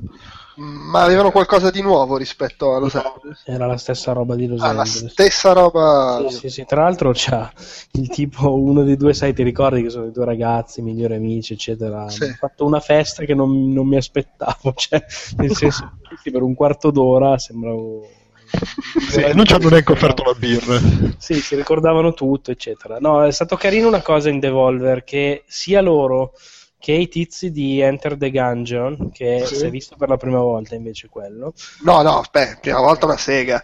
c'era anche c'era già Los Angeles. Allora, c'era Los Angeles, però non era nel loro. Nel- in alla grigliata, stava nell'area PlayStation. E poi, comunque, a parte che è su Early Access, ma poi l'av- l'avevo provato a un evento qua anche a Parigi. Ah, e allora un cazzo. Eh, l'ho visto io la prima volta, allora mettiamola così. Eh, sia loro che appunto quelli di, di Enter the Gungeon hanno fatto tipo tutto il tempo che c'era gente che provava lì il loro gioco Mhm. a non cagare la gente e a parlare di Dark Souls 3. Infatti a provare Dark Souls 3, sia gli uni che gli altri erano lì a ah cazzo ho visto quel mostro, il boss è caduto, poi si è trasformato, eh. ma degli scimmiati di merda, cioè, proprio- ma neanche Walone, non so, mutandati così della serie, oh ma io sto provando anche il vostro gioco, eh. Sì, vabbè, ma cos'è sta merda, dai? Avevo provato anche io Dark Souls 3, mi sono inserito nella conversazione, ah sì, anche tu, allora, andato? ma tu sei caduto dal burrone lì dietro. boh, vabbè, ok. Però- figo vedere delle, delle persone che sviluppano e sono comunque così, cioè, alla fine vicine a te che giochi, no? Molto bello. Però anche davvero singolare, secondo me, vedere quanto Dark Souls sia diventato veramente un fenomeno in grado di. Cioè, vedere degli sviluppatori che mentre ti presentano il loro gioco ti parlano di altro due volte in fila, secondo me è abbastanza sintomatico. no? Cioè, vabbè, se, se vuoi saperla tutta, tipo io appena gli ho detto, ah, però è figo, io, a me mh, Bloodborne è piaciuto, ma non so giocarci, invece questo mi sembra molto più accessibile. Lui mi fa, ah, vabbè, dai, allora ti faccio fare il boss. E tipo, so- appena ho visto il boss sono morto, e il tizio mi ha reso in faccia. E lì è finita la mia, è finita la mia esperienza con Hyper. Però. Allora, sono, arri- che sono arrivati quelli di Microsoft a cacciarti. Sì. È lui, è lui! Visto che siamo in ambito di aneddoti divertenti, io, noi avevamo per TGM avevamo gli award, no? Che è una bella bestia, insomma, è una medagliona grossa così. E io gliel'ho data, ho fatto questo è il nostro award. E lui pensava fosse la mia carta, il mio biglietto da visita. comodo, Sì, è comodo. un esagono metri. Cioè, Megalomane. che meraviglia. Sì, sì, è stato un momento bellissimo. Lui mi ha dato il suo, ha detto, ah, io solo questo, così piccolo. Ho fatto, guarda, va bene così. Pensavo Però- fossi tipo un conte italiano. Sì, gran figlio di sì. Lup Mannar. No, Marco, scusa, tu però vedo che hai visto lì il gioco del pagliaccio, che è di Sì, The Voice. Sì. The E Voice, bello. Ma cos'è? Che io ho È visto... allucinante. È un'avventura mia. grafica che esce tipo domani, no, un po' tanto, sì. Che esce, Sì, esce domani, dopo, tra cioè- pochissimo, sì. E no, è proprio figo. Praticamente è un eh, appunto un'avventura grafica punta e clicca assolutamente vecchio stile Mhm. in cui c'è questo, questo clown che fa scoppiare un incendio all'interno del circo, eccetera, eccetera. E niente, rimane sotto male dalla tragedia e rimane anche parzialmente. Scusa, ma già come inizio è fantastico. Sì, sì, sì, no, è così. E lui l'unica cosa che vuole fare è rendere migliore la vita delle persone e abbracciare qualsiasi cosa, dai frigoriferi ai il cani pro- agli alberi, di tutto. Il problema è che c'ha tipo la faccia di, di cera sfigurata e quindi tipo tutti lo, non, non- tutti nessuno lo vuole. e la colonna sonora è abbastanza al confine tra l'incubo e la roba, la fanfara surreale, colori acidissimi, delle animazioni fantastiche, proprio molto disegnate, molto belle, pavimenti che si sciolgono, facce che compaiono nei muri, robe del genere e il dettaglio secondo me più inquietante, anzi ce ne sono due. Il primo è il fatto che l'inventario sono le mutande del clown. Chiami il tasto inventario, ti parte questa animazione di lui che si pastrugna nei pantaloni, li apre e vedi gli oggetti che sono dentro fisicamente le sue mutande. E il fatto che dopo aver provato il gioco, che è bello anche, ah, è completamente senza testo, tutto così, con delle scritte che ogni tanto compaiono a caso e tutti erano lì, ma che cazzo vuol dire questa scritta? Boh, non si capiva se era success, scritto sbagliato. Comunque non ci sono testi. La roba più divertente, che è sempre un mezzo aneddoto, finita la, la- la- la conf- visita allo stand, siamo usciti, era una delle ultime del giorno, siamo usciti, tornando a casa, scrivo su Twitter che ho visto Dropsy e l'account di Dropsy mi segue dicendomi abbracci bagnati in italiano. E, e poi da lì c'è stato uno scambio, mi ha chiesto se l'aveva letto bene, gli ho detto sì sì, è il futuro come clown in Italia. Sì, sì. E niente, adesso ci seguiamo, siamo amici, ci E vi abbracciate. abbracci bagnati ogni tanto tra di noi. Tra l'altro il gioco esce su PC e su iOS e su Android. Particolare, abbastanza come scelta, quindi cose mobile. E diceva che durerà tra le 4 e le 6 ore più o meno. Ti abbracci bagnati. Va bene. Eh, Nambaki, Sì, e poi hai- vabbè, abbiamo, abbiamo giocato poi mh, tipo 10 minuti a Gungeon, che è una figata. Eh no, sì, quello è molto figo. Però, Vabbè, però sì. evidentemente se- era, era già vecchio e noi non lo sapevamo. Beh, noi siamo arrivati ci- lì tipo... "Ah, impedito di esaltarci come bambini. Se- esatto. Se, se volete dire due cose su Enter the Gungeon, non è che vi fermo, No, è bello. no, va- sì, sì, no, è bellissimo. Cioè, poi, e poi tra l'altro eravamo, a parte che i tizi poi erano esaltati perché sono venuti lì due dei quattro tizi che lo stanno sviluppando, e, tipo ci hanno visto esaltati e poi a una certa ci hanno detto, ah, ma comunque siete, siete quelli che hanno giocato meglio di, di- di- di quelli che- tra quelli che l'hanno provato in, in fiera, tipo momento di orgoglio. Pensa che lo dicono a tutti. Esatto, Sì, sì, infa- sì, infatti sì. Beh, ma anche, anche quello di, di Aether eh, avrebbe potuto dirmelo, invece ha preferito ridermi in faccia davanti al boss. Però sì, f- figo, figo e, e cacciarone. Bello da con- vedere, divertente da giocare. Diciamo Sì. cos'è? È un È un dungeon crawler sparatutto. Dungeon crawler, esatto, spara tutto con un sistema di coperture carine, puoi ribaltare i mobili e quindi creare dei bersagli perché molto presto diventa tutto un bullet hell Sì. e quindi ti devi nascondere un po' dietro le robe, un sacco di armi alla Borderlands ma ancora più sceme, c'è l'unicorno che spara gli arcobaleni, cret- cretinate di sto genere, difficoltà bastardissima ovviamente. E no, bello, cioè proprio decisamente, decisamente riuscito, decisamente divertente. Sembra una di quelle robe da divano in coop, eh, da riempirsi di coppini. Ma poi non mi ricordo, il fatto che fossimo in due a giocarlo aumentava la difficoltà o era sempre quella? Mm, No, mi pare che l'aumentasse. Ah, ok.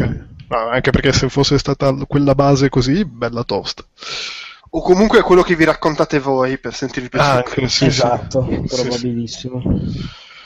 Eh, Stefano, tu hai qualcosa da dire su questi due giochi di Ubisoft che vedo che hai? Eh, a proposito di bastardissimo, Rainbow proposito di Six, prendere schiaffi. sì, Rainbow Six Siege, che, che- che, come giustamente ci tenevano a sottolineare prima della presentazione, non è Call of Duty, anche perché, anche perché un colpo e muori e se non Anche perché sennò si chiamava Call of Duty, no? Esattamente.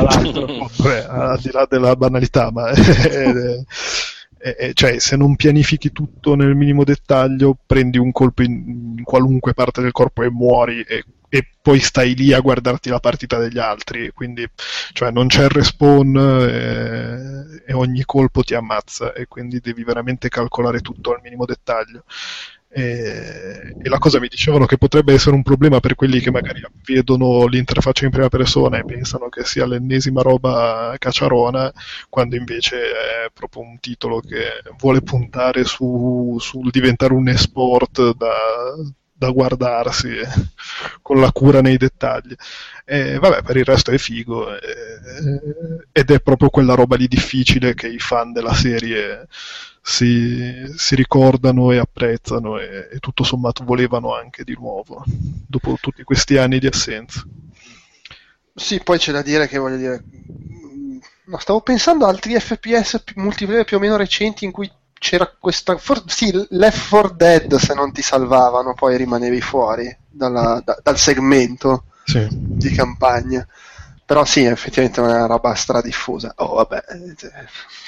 Cioè, Eh, vabbè, Sarà- ma- No, infatti. e For Honor. For Honor For Honor- vabbè, For Honor era la, la stessa demo del- delle tre, mi ha detto poi Marco, che, e, che dire, è, è- è figo, nel senso che mi, mi aspettavo esattamente quella roba lì dopo averne letto alle tre, e- ed è quella roba lì, cioè ti, ti meni con le spade e fai un po' tipo la, la lotta della bandiera. Poi ovviamente bisogna vedere anche quali saranno le nuove modalità, però non ci è dato ancora di saperlo e quindi E quindi, quindi se se siamo menati per 10 minuti e, e tutti- e tutte le sensazioni erano buone, poi vai a sapere. Poi, c- poi c'era Jason in fiera, che è la cosa più importante del mondo. E, quindi- Eh, va bene così. e tra parentesi, invece da Rainbow Six c'era Genevieve, che vista dal vivo non è come dopo che la truccano per salire sul palco delle tre, ma comunque buttala. Sì, ho visto passare il tuo Perché tweet. quella cioè, nerdina Sì, sì. Occhiali. che, che cos'è tipo la community manager, no? Sì. Sì, sì, sì, sì.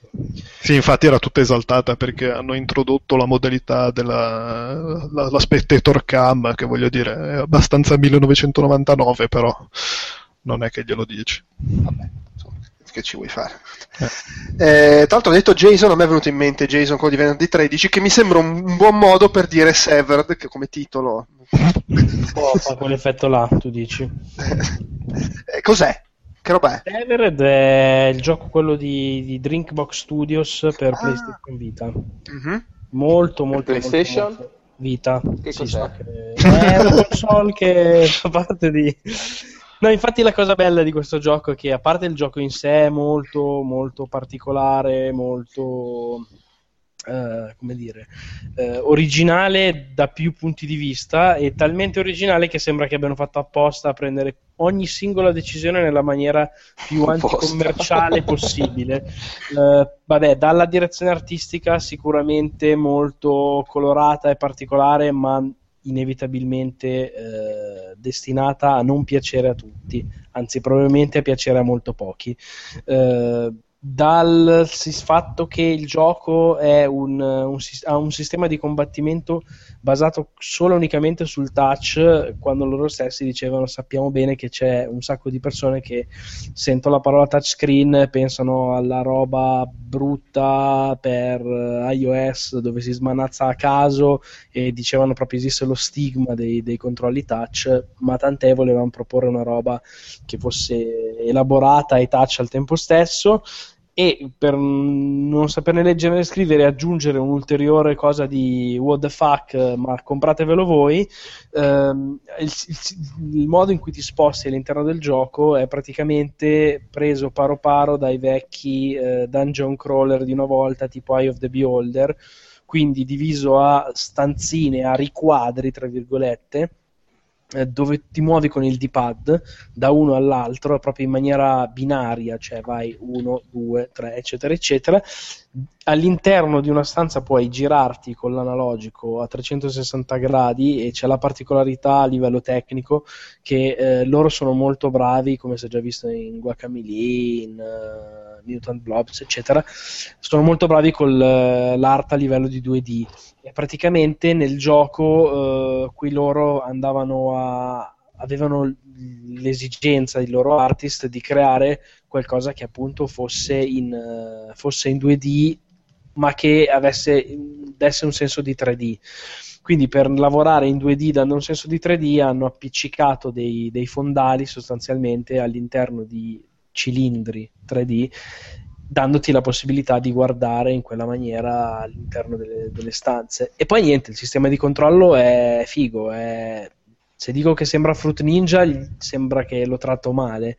In realtà parti da Fruit Ninja e lo, lo rendi molto più, più complesso, più stratificato, ha dietro anche delle basi un po' da rhythm game, nel senso che i nemici ti attaccano uh, su quattro lati e nella parte bassa dello schermo tu hai una specie di counter che ti mostra a che progresso è l'attacco del nemico, quindi tu devi gestirti un po' uh, il tempo degli attacchi di uno o degli altri, girarti, spostarti, gli fai delle super mosse che uh, se eseguite al momento giusto con il tap mandano in freeze praticamente l'azione e a quel punto puoi, come dice il titolo, eh, tagliare, dividere delle parti del corpo dei mostri e collezionare risorse. È una roba che è decisamente strana anche perché appunto la protagonista, tra l'altro, bella narrazione parte, tu vedi sta roba in prima persona, c'è un villaggio che brucia, vai un po' in giro per le stanze senza capire nulla, a un certo punto ti trovi davanti uno specchio e vedi per la prima volta il personaggio tuo che A è una donna e nessuno te l'aveva detto, magari non te lo aspettavi, B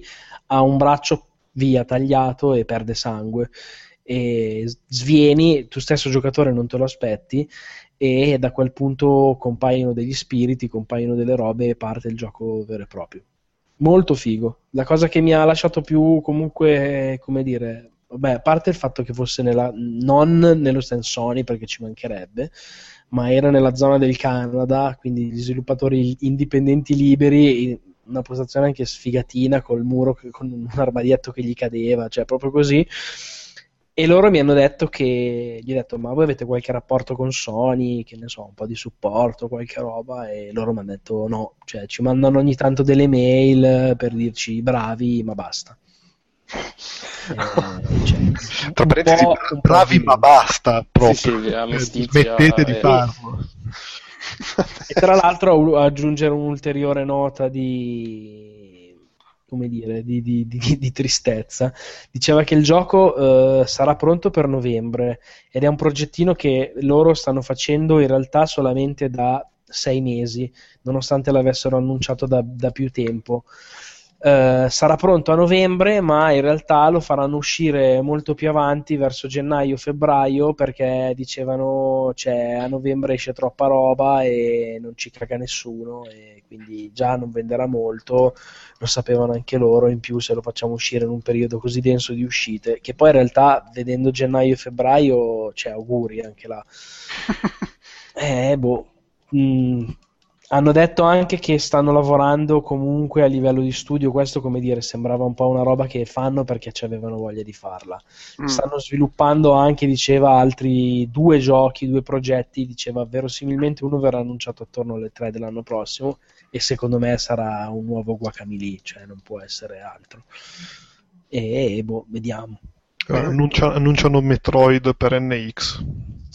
Eh che, che, buttalo via, tra parentesi, visto che sono bravi a fare i Metroidvania.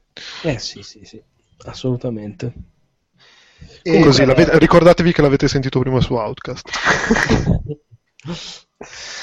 eh, tra l'altro, coso, eh, pr- prima, prima, dicevi di, di eh, come si dice, Scalebound che non te lo aspettavi così e sempre Platinum, Transformer Devastation te lo aspettavi così? così? No, no, Transformer Devastation è meglio di quello che, che mi aspettavo. Perché Platinum ti sorprende sempre, in un modo o nell'altro. Eh, sì, sì, sì, è vero. Diciamo che eh, devo fare un po' il mea culpa, nel senso che hypato da- dalle possibili cose che avevano twittato loro stessi dal loro account, cioè non mi puoi twittare a due giorni dalle tre l'immagine di Vanquish, eh, dicendo tipo scivoliamo verso il futuro e poi il futuro è Transformers Devastation, anche vaffanculo. Eh, quindi vabbè, non è che l'avessi presa alla grande, ero un po', un po' abbacchiato. E invece, cazzo, no, il gioco poi è divertente. Allora, mh, divertente nel senso che funziona, ha proprio quello stile lì, Platinum, 60 fps, le combo, queste cose qua.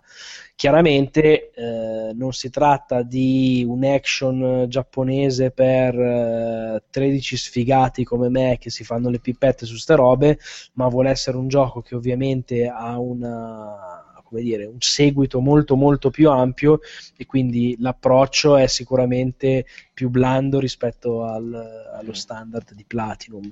Le combo, per esempio, sono proprio 3-4 colpi in successione, li concateni schiacciando R1, il Transformer si trasforma generalmente nel veicolo e ti permette di passare così in maniera coreografica con una, una presa aerea, diciamo, da un nemico all'altro. Tecnicamente è bellino, nel senso che comunque per essere una roba live arcade, no, in realtà non è live, Eh, cioè, non è live un gioco live infatti, arcade. infatti quello che ti volevo dire sembra una produzione Sembra una budget produzione live così, arcade. esatto. Eh, non ho ancora capito quanto costerà, l'ho chiesto, non ho, non ho ancora avuto modo di capirlo. È arrivato, Eh, è arrivato Camille e ti ha mandato a fare in culo. No, sei pazzo, se gli, se gli fai le domande su Transformers Devastation ti uccide la madre. Non lo fa lui e non puoi mai chiederglielo, assolutamente no. E, no, a parte quello, però mi ha, mi ha stupito in positivo. Perché mi aspettavo una roba più, come dire, il gioco più, più Legend of Korra, che non l'ho giocato, ma a quanto leggo non era esattamente un capolavoro. E invece no, questo sembra, Sì, sembra ma, bello. ma poi è figa anche l'idea di mettere, visto diversi generi, no? C'è il boss che fa il Ah, bravo, scorrimento sì. orizzontale mentre ti insegue, quello è figo. Bravo, sì, sì, Bisogna sì. vedere poi insomma quanti saranno sti momenti nel gioco, però l'idea anche solo di inserirli è No, e poi mi ha stupito anche, devo dire, in positivo, eh, il fatto che ci saranno cinque personaggi diversi. Io l'ho giocata due volte la demo. La prima volta, in maniera furba, ho preso Grimlock, che è quindi quello che si trasforma in T-Rex, perché vabbè, non potevo esimermi. Peccato che è il personaggio più difficile del gioco e quindi mi sono un po' complicato la vita, almeno sulle prime. Poi in realtà quando l'ho rigiocato, eh, l'ho rigiocato con Optimus Prime, Sì. che è quello medio, è il Ryu della situazione. Sì, sì. E cacchio, cambia parecchio il, il feeling tra i due personaggi, contando che sono cinque, che c'è anche un minimo di eh, struttura, tra virgolette, da RPG con delle Mhm. armi che puoi equipagli trovandole a caso. eh, sembra che ci sia anche qualcosina, come dire, da, poi da giocare, no? Sì, sì, a me l'unica cosa che, che ha dato un po' da pensare è che a livello di esplorazione è proprio 000, cioè la demo quella là nel- nella città era proprio un corridoio Ah, lungo. sì, sì, su quello, beh, ma su quello lì, cioè, secondo me è Platinum, cioè, Sì, vabbè, però magari alla baionetta, cioè, vai Però in dritto e Bayonetta via. qualche, qualche deviazione c'era, qua è proprio un corridoio in cui affronti le ondate dei nemici. È sembrato un po' basico da quel punto di vista, però va un po' a contribuire a sto, a sto aspetto da gioco basso budget che dicevamo prima. Però, nonostante il basso budget, secondo me, vederlo in direct feed così è più bello di quanto mi aspettassi. Vabbè, so è pur, è pur vero che viene fuori da una serie di giochi di merda dedicati ai Transformers, che quindi Sì, cioè, sì, sì. era difficile far peggio, no? Quindi... Sì, però non lo so, me l'aspettavo più scrauso, devo essere Poi tra l'altro è anche vero che loro prima ti ammorbidiscono un sacco, perché non so se l'hanno fatto pure a te il discorsetto, no, ma noi i Transformers quanto cazzo ci piacciono, li dobbiamo sgravare da questa cosa di tutti i barocchi pomposi di Michael Bay, quindi noi abbiamo preso i pupazzi, loro hanno preso i pupazzi, le action figures e hanno studiato il modo in cui si incastravano per trasformarsi da robot a automezzi e l'hanno replicato nel gioco, quindi loro tutto sto amore, e quindi tu dici, ah, cazzo, allora, allora deve essere bello per forza.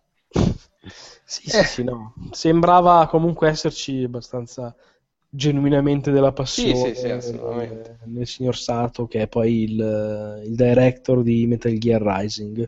Mm. Sì. Ok. Mm. Stefano, Uè, perché pezzenti di merda? eh, perché...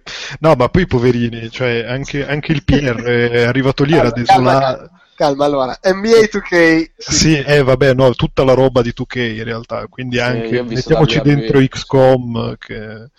Cioè, Battleborn. Eh, no, Battleborn l'hai visto tu, ma era sì, sempre... no, ma dico, è sempre la stessa filosofia. Eh. Cioè, cosa cioè, solo il filmato? Anche di quello? Sì, praticamente. Eh, che, che, poverini, eh, tu che avevano... Cioè, sono arrivati alla fiera con la sorpresa della fiera, che era Mafia 3, che tutti quelli che l'hanno visto si sono strappati le mutande, ma tutta l'altra roba di 2K era solo filmati. Nonostante poi negli appuntamenti ci fosse scritto in zone. Poi tu arrivavi, e tu, tu, arrivavi e c'era il PR desolato che diceva eh, mi dispiace, eh, scusa, così, eh, vabbè. Che poi probabilmente erano era la stessa roba di Los Angeles a questo punto. Eh, boh, immagino di sì. Eh, vabbè, io, NBA 2K a, a, Los Angeles non lo fanno mai vedere agli, agli europei, tanto c'è. Eh però immagino. Eh, Ma quindi non c'era niente, perché di solito NBA 2K a Colonia fanno la presentazione a porte chiuse col tipo che parla, però fuori ci sono...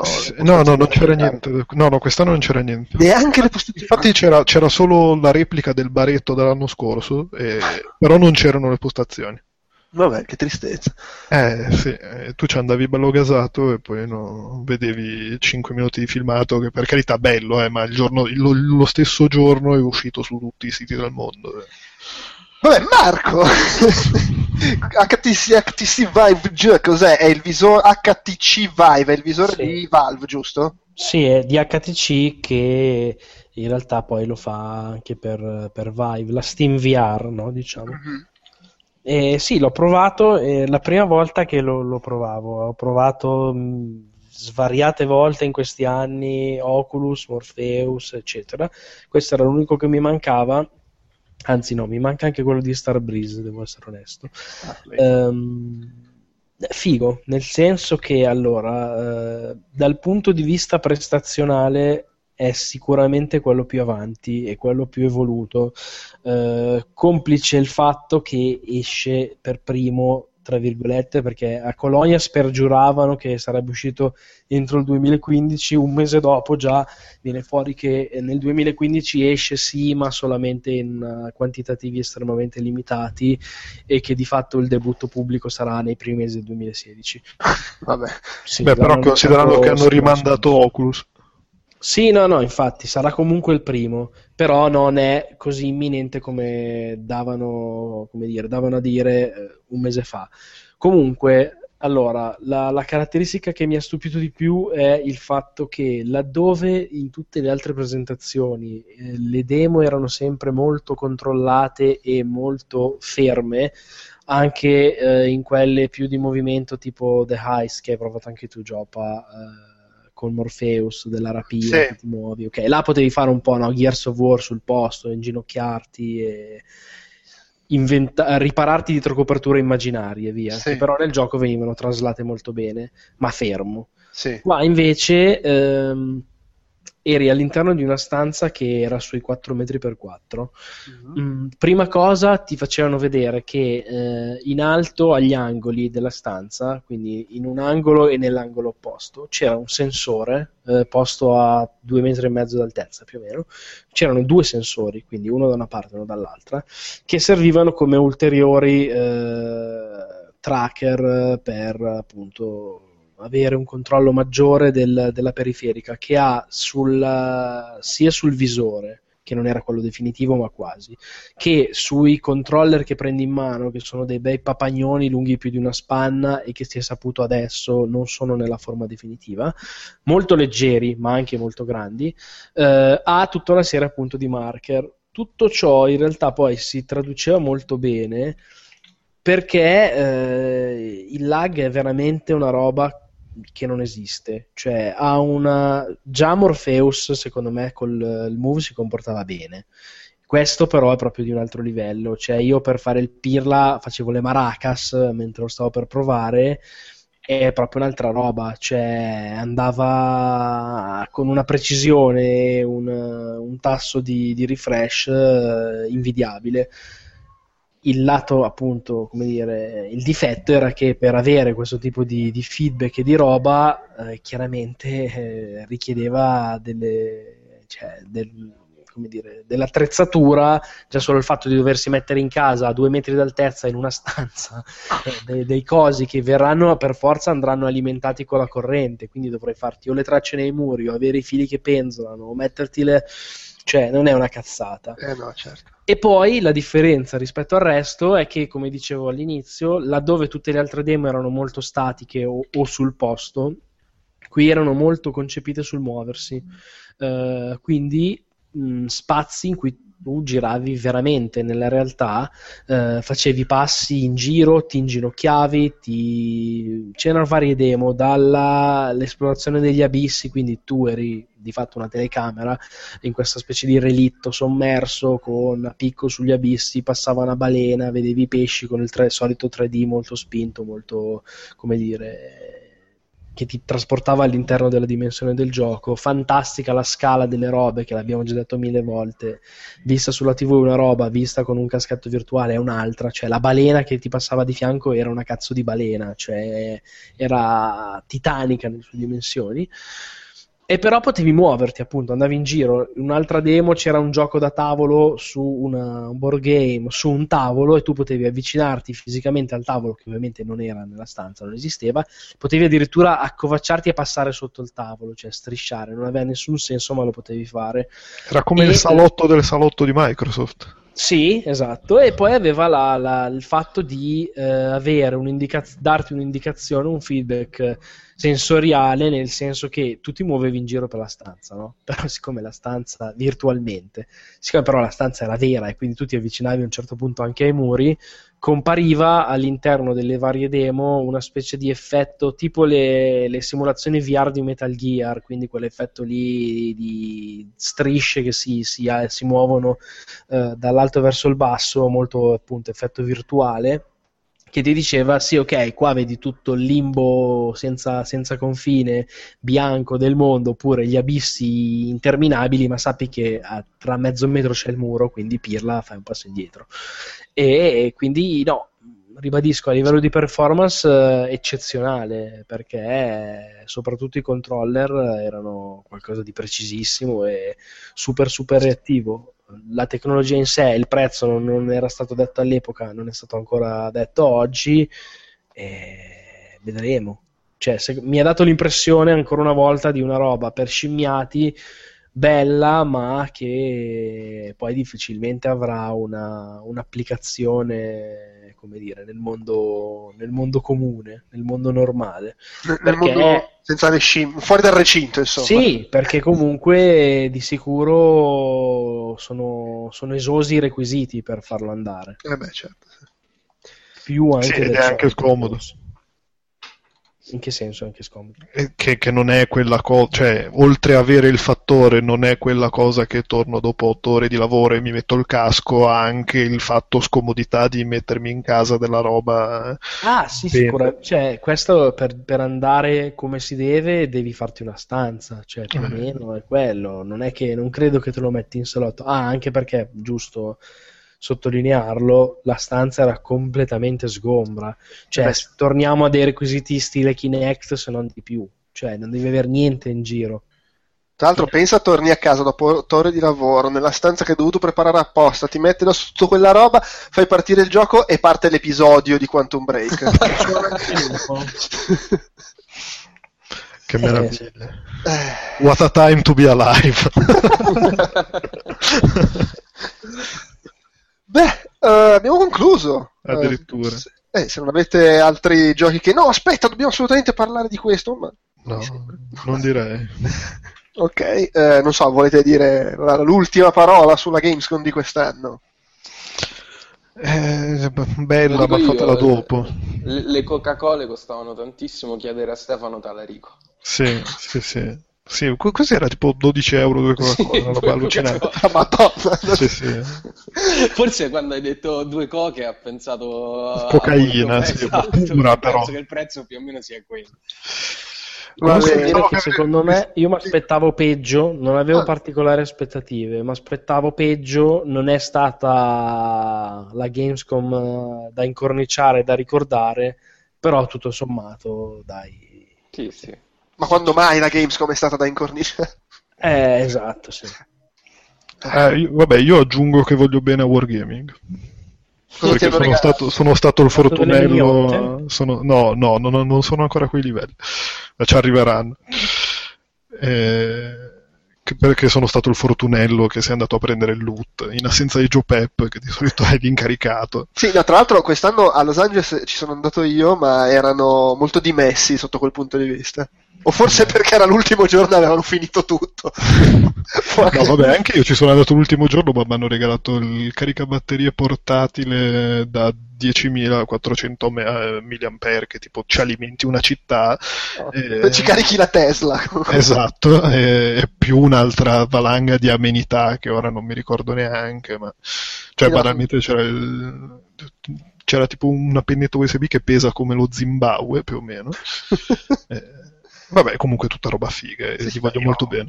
Io ho ancora le cuffie e le uso con piacere che regalavano a un E3 e delle quali dovetti buttare la confezione in aeroporto, cioè aprire la valigia, che cacchio che pesa così tanto? Minchia, la confezione delle cuffie di Wargaming. Vabbè, cioè, era tipo i diamanti e oro massiccio. Che Però, bello. eh, sì. Però l'anno prossimo dovrebbero avere, eh, per, per chi l'ha visto, il portachiavi di Ant-Man, ci starebbe. Bene, dai, basta, salutate. Ciao, Ciao, Ciao. paleolica. ciao. paleolica.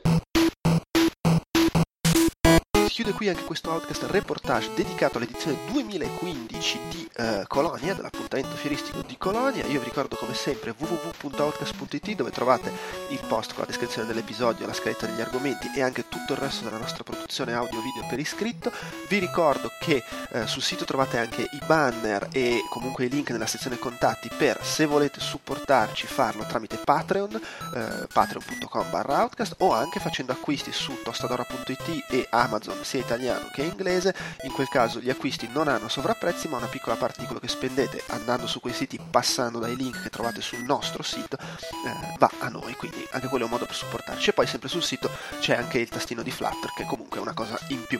Vi ricordo anche che ci trovate su Facebook e su Twitter come Outcast Live, su Facebook c'è anche il gruppo ufficiale di discussione che si chiama Outcast ma pure lui ha come indirizzo Outcast Live. Inoltre eh, se volete scriverci potete farlo tramite il modulo sempre nella sezione contatti del sito ma anche tramite un'email podcast.outcast.it. Infine, non lo diciamo mai, ma insomma un altro modo, se volete supportarci senza dover spendere una lira, consiste sempre nel diffondere quello che facciamo tramite i social network, votare e commentare su iTunes e tutte queste simpatiche cose. Grazie in ogni caso anche se ci ascoltate senza fare niente di tutto questo, ci mancherebbe. Per quanto riguarda i prossimi appuntamenti, direi che eh, a settembre sicuramente registreremo un Outcast Magazine per parlare dei giochi che abbiamo giocato di recente e che stiamo giocando e poi insomma vedremo cos'altro arriverà. Adesso vi lascio un segmento conclusivo in cui Nabbacchio ci racconta quel poco che ha visto alla Game Developers Conference Europe. Ciao e grazie.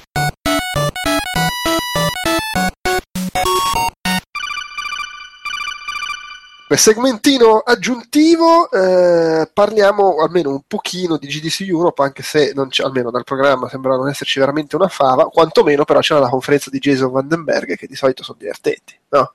Beh sì, ma poi lui è un fenomeno incredibile, cioè lui, io mi farei raccontare anche l'elenco telefonico da, da lui. È un po' l'erede di Morgan Freeman. Sì, un po' perché ha la verve, un po' perché, perché è un po' un animale da palcoscenico. E, e, insomma, ci mette sempre un sacco di passione, un sacco di amore, un sacco di trascinamento.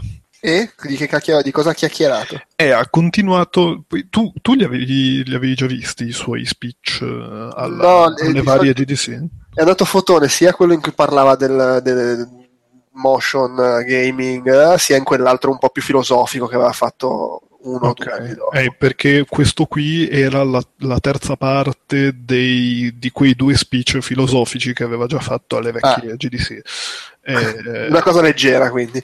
ma in realtà sì, sì, sì, no, più che altro il problema è che io non so spiegare bene le cose visuali e questo era quasi tutto visuale, quindi preparatevi a una mezz'oretta di delirio.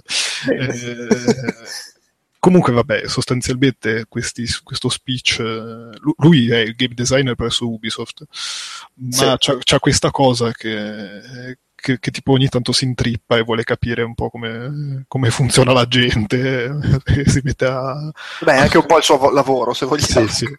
E, e- e quindi ha- si, è messo, si è messo sui libri e, e ha- ha- poi tipo nel 2011 ha cominciato a cercare di capire come funziona la, la motivazione che spinge i giocatori a, a scegliere un prodotto piuttosto che un altro, proprio banalmente. Mm. E, E, e la trovato- risposta è a cazzo di cane. no, in realtà ha scoperto che c'è molto, c'è mol- molto più di quello che, che sembrerebbe. Ha scoperto che c'è, c'è banalmente c'è un test per scoprire i- gli, gli- gli interessi delle persone, che è una roba banalmente psicologica che si chiama eh, Big Five oppure Ocean, che sarebbe Openness to Experience, Consciousness, Extraversion, Agreeableness e Neuroticism che sarebbero i cinque, i cinque campi per cui puoi determinare eh, la personalità e le preferenze delle persone. E, mm, e da questi cinque aspetti mh, ha dovuto togliere, vabbè, ha dovuto togliere neuroticism perché no- evidentemente non si applicava ai videogiochi, anche se comunque ho i miei dubbi, perché voglio Sì, dire, infatti. gente che sclera ce n'è ogni, ogni, ogni tot. Ti, direi- ti dirò che l'avrei pensata come la più importante. Sì, effettivamente. Ehm, però insomma ha lasciato gli altri quattro e, e questi quattro domini che quindi sono Novelty, Challenge, Harmony e Stimulation ehm, sono, sono poi vabbè sono stati traslati nella versione videoludica diciamo. E, e ogni, eh, e questi quattro domini qua poi sono stati eh, hanno ovviamente un estremo un- per esempio novelty il eh, reality da un lato e fantasy dall'altro. Per cui se ti piace il fa- fantasy ovviamente ti, ti piace meno una roba basata sulla realtà diciamo cioè tutto molto così schematico e- Capito? Sì, sì, sì. è anche piuttosto banale. Per dire di nuovo, challenge eh, ti fa capire se sei un- uno che- a cui piacciono i giochi in cui si grinda, si, si fa sempre la stessa roba ripetitiva, oppure, eh, che ne so, fai una cosa una volta giusto perché c'hai la missione e poi la molli lì, anche se il gioco te ne dà l'opportunità. Poi, vabbè, eh, è andato avanti dal 2011-2013, è andato avanti usando questa cosa qui e ha scoperto che, bene o male, il- come teoria funziona perché i team poi eh, riescono a lavorare meglio con gli obiettivi più chiari, sanno, capiscono dove, dove puntare per cercare di raggiungere l'obiettivo che si erano prefissati. Il problema è che ovviamente una roba così non è eh, completa, nel senso che non ti dà un'idea sommaria anche perché è un modello che si basa su individui, ma non sui, su- sul, sul de- sul grande pubblico, che poi è quello che Chiaro. ovviamente punta un, publi- un publisher come Ubisoft. Eh, e anche perché poi la motivazione dei giocatori cambia col tempo, che, che era il grande punto focale della- della- dello speech. Del resto ci rincoglioniamo col passare del tempo, quindi Sì, no, però voglio dire, ehm, a parte che, vabbè, come spiegava poi lui, il modello a quattro domini è statico, quindi eh, tipo se ti piacciono le esplosioni, una volta che fai tipo 100 ore con le esplosioni, insomma, ti, ti può anche piacere, ma magari dopo un po' ti rompi anche le palle. Nel senso, Chiaro, sì. dopo che sei soddisfatto, eh, devi trovare sempre un altro motivo per, per continuare a essere soddisfatto con la roba che ti piace, e, e con i videogiochi è un po' difficile. Ehm, a meno che, vabbè, casi, casi particolari, ma insomma. E poi, insomma, vabbè, eh, ha, ha spiegato anche che in realtà il- la soddisfazione va- varia anche tanto dal tipo di pubblico, appunto, a cui, a cui miri, perché questa, questa mappa delle soddisfazioni che si creava con il, con il modello dei, quattro, delle- dei quattro punti, dei quattro domini, novelty, challenge, harmony e stimulation, eh, se, se- si creava un, una sorta di grafico per cui se tu punti al centro e becchi la fascia demografica, più ampia, eh, ovviamente becchi nel mucchio, ma quando fai l'investimento non è buono perché quelli, quelli a cui interessa veramente il singolo aspetto del, del grinding, ad esempio del, del, fantasy con il più dettaglio, cioè col dettaglio più ampio, eccetera, eccetera, sono quelli che poi in realtà non stanno nel mucchio grosso. Mm. Non so come spiegarlo, cioè, poi lui ha fatto gli esempi di, di Destiny e di Stanley Parable. Destiny è, spara un sacco nel mezzo, ma ha comunque un sacco di dettagli, eh, un sacco di, di sfida, perché punta, punta abbastanza su, sulle skill, sull'imparare a, a, giocare bene in quel mondo di gioco, punta anche un sacco sul grinding, che poi vabbè, eh, come diceva lui, a lui piace il grinding, ma tipo a me ha fatto cagare. E, insomma, eh, però a lui che è piaciuto, poi alla fine lui rientrava nell'ambito in, di oh mio dio, mi fanno, mi fanno sballare. Gioco un sacco di giochi che, che, che, che, hanno un sacco di grinding e ci ho giocato un sacco. E, d'altro canto c'è Stanley Parable che spara, spara nel mucchio, ma è comunque più, più ristretto nei, nei punti, nel senso che è una roba è una roba ovviamente ristretta che, fa, che non ti richiede un sacco di skill, ti richiede del lavoro nel senso di grinding, perché la storia è sempre, cioè l'ambiente è sempre quello, lo devi giocare dieci volte per finirlo, per vedere tutti i finali. Eh, però d'altro canto una cosa che non ha rispetto a Destiny è che tipo non, non ha il multiplayer, perché ci giochi da solo. Mm. E, e, quindi insomma becca un sacco di fasce demografiche, demografiche diverse e ovviamente sono due giochi che puntano poi nel, anche nel, nelle fasce demografiche un po' più po' più specializzate, diciamo quelle che, che, puntano a spendere i soldi per cercare quel determinato aspetto, hanno funzionato, ma in modi ovviamente molto diversi. E, vabbè, in questo pezzo non si è capito una sega perché d'altronde era la parte più bizzarra e complicata e più visiva, diciamo. D'altro canto, poi, poi ha continuato però spiegando che ehm, questa co- questa, questo livello di, di, spiegazione è stato molto utile perché comunque eh, ha, ha, sì aiutato i designer ma anche l'ha aiutato a, a, vendere meglio i suoi giochi al reparto marketing quello che muove i soldi di Ubisoft perché gli spieghi direttamente tipo ok noi vogliamo puntare a una cosa che punti sia al grosso del pubblico ma che vada anche a parlare a quelli che vanno a parlare poi sui forum e si lamentano. E quindi insomma è un, è un, poi ovviamente essendo uno speech puntato più su per i designer e per quelli che lavorano effettivamente nel, nel campo dello sviluppo dei giochi eh, no, io ero in, eravamo la metà eravamo imbucati perché volevamo sentire parlare Van de Berg di qualunque cosa. Poi vabbè appunto, ha, ha parlato anche del di come la consapevolezza del giocatore cambi col tempo, inteso come l- l- pr- prima ne senti parlare, poi lo provi, poi ci hai giocato e poi ci stai giocando. Cioè un, è un rapporto che deve tenere, deve tenere anche conto del tempo e, e, di tenuta del tempo a livello di, di appeal sul giocatore. Eh... Vabbè, chiaro, sì, no, cambia il punto di vista. A parte che cambia il punto di vista perché, tipo, nei casi come, che ne so, Watch Dogs, che cambia anche il gioco. Sì, sì. sì però diciamo che proprio come, come appeal di, di, di, tenuta del tempo è anche una roba tipo che, che ne so, ne hai sentito parlare, ma magari non, fin, finché non lo provi non sai com'è e non sai se ci vuoi giocare, e poi quando ci hai giocato capisci se, se se ci hai giocato tanto per capire qual era il fenomeno del momento o se ti, è tipo una scimmia che ti, tiene, certo, che sì. ti terrà attaccato per, per degli anni.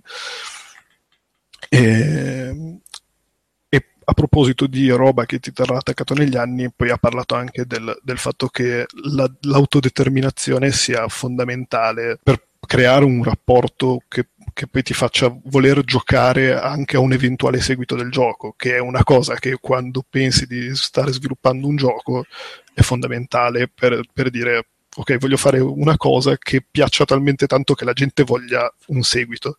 Mm. Perché, voglio dire, è, è, fondamentale nel momento in cui vuoi, vuoi, vuoi fare una roba che, che colpisca le motivazioni del giocatore che era, che era di nuovo il punto del, dello speech. Se tu crei una roba che, che piace al punto, che ri, rimane, si, si, si, cauterizza nel cervello del giocatore, che ta, dal livello che questo vuole un seguito, hai ottenuto il tuo, il tuo scopo, diciamo, perché sai, sai per certo che venderai, oltre ad aver venduto il gioco, venderai anche il seguito. Chiaro e l'autodeterminazione si, com- si, compone di nuovo in altri tre punti specifici, specifici che sono la competenza, l'aut- l'autonomia e la uh, relatedness che, che, in realtà consiste in scoprire la propria posizione nel mondo e la propria soddisfazione a riguardo di come si viene percepiti dal mondo. E lui ha fatto l'esempio dell'eremita che è contento di essere da solo sulla spiaggia, ma anche del suo esempio di Jason Van de Berg che era contento di stare in mezzo alla gente e dire cose ovvero alla fine devi essere contento di quello che ti rimane della tua esperienza relativa alle altre persone nel mondo. Che fi- filosofia, grandi momenti di... E, e, insomma, poi ha di nuovo fatto gli esempi di, di Destiny e di, e di Stanley Parable dicendo che l- Destiny come competenza ti lascia la skill nel combattimento, cioè la, la, la, capacità di giocare sia in PvP che in singolo, autonomi a livello di la personalizzazione di personaggi, cioè autonomi inteso come mh, libertà di scelta e vedere i risultati delle proprie scelte che si riflettono nel mondo, che anche qua è filosofia spicciola, ma che poi si traduce sostanzialmente in customizzazione e tutte le cose relative alle memorie, cioè l, l, i ricordi che hai di quando quella volta sei andato ad esplorare quel pianeta lì piuttosto che l'altro assieme ai tuoi amici.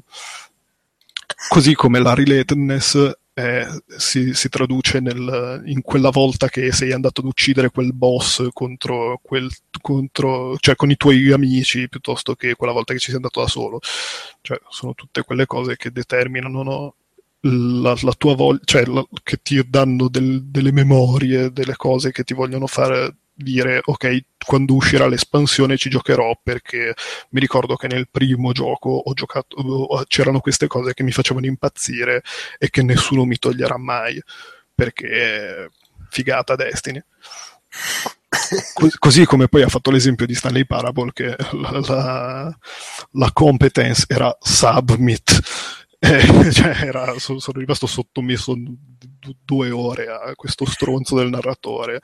E che comunque il narratore poi alla fine era ovviamente l'unico motivo di, di, relazione che c'era nel gioco è che comunque alla fine lui, ma anche io, ero molto d'accordo sul fatto che io Stanley Parable 2 me lo giocherei solo per vedere che cazzo di fine ha fatto quello stronzo del narratore. E insomma, poi ovviamente di, di queste due mega pippotti psicologici eh, bisogna fare un po' un, una somma delle parti, gestendo un po' le parti di come voglio costruire il mio gioco a livello di offerta che vada a interessare tutto il pubblico più ampio, ma anche quelli che poi vanno a parlare su internet a lamentarsi, e queste cose di eh, cosa voglio che rimanga il giocatore.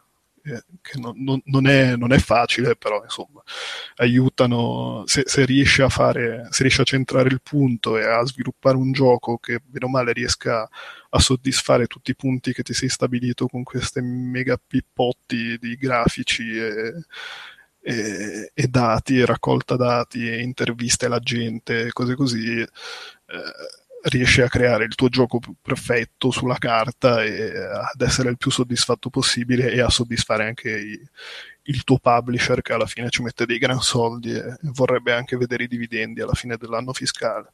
Eh, giustamente. E insomma.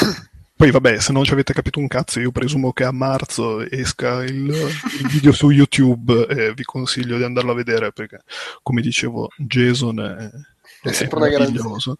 Sì, sì. E sì, anche perché tra parentesi, cioè, sul, sul, GDC Vault, se andate a vedervi i filmati gratis, ci sono tutti meno che quello di Jason. perché, sì, sì, io me lo sono rivisto stamattina perché sennò non me lo sarei, non, non, cioè, non mi sarei ricordato mezza virgola.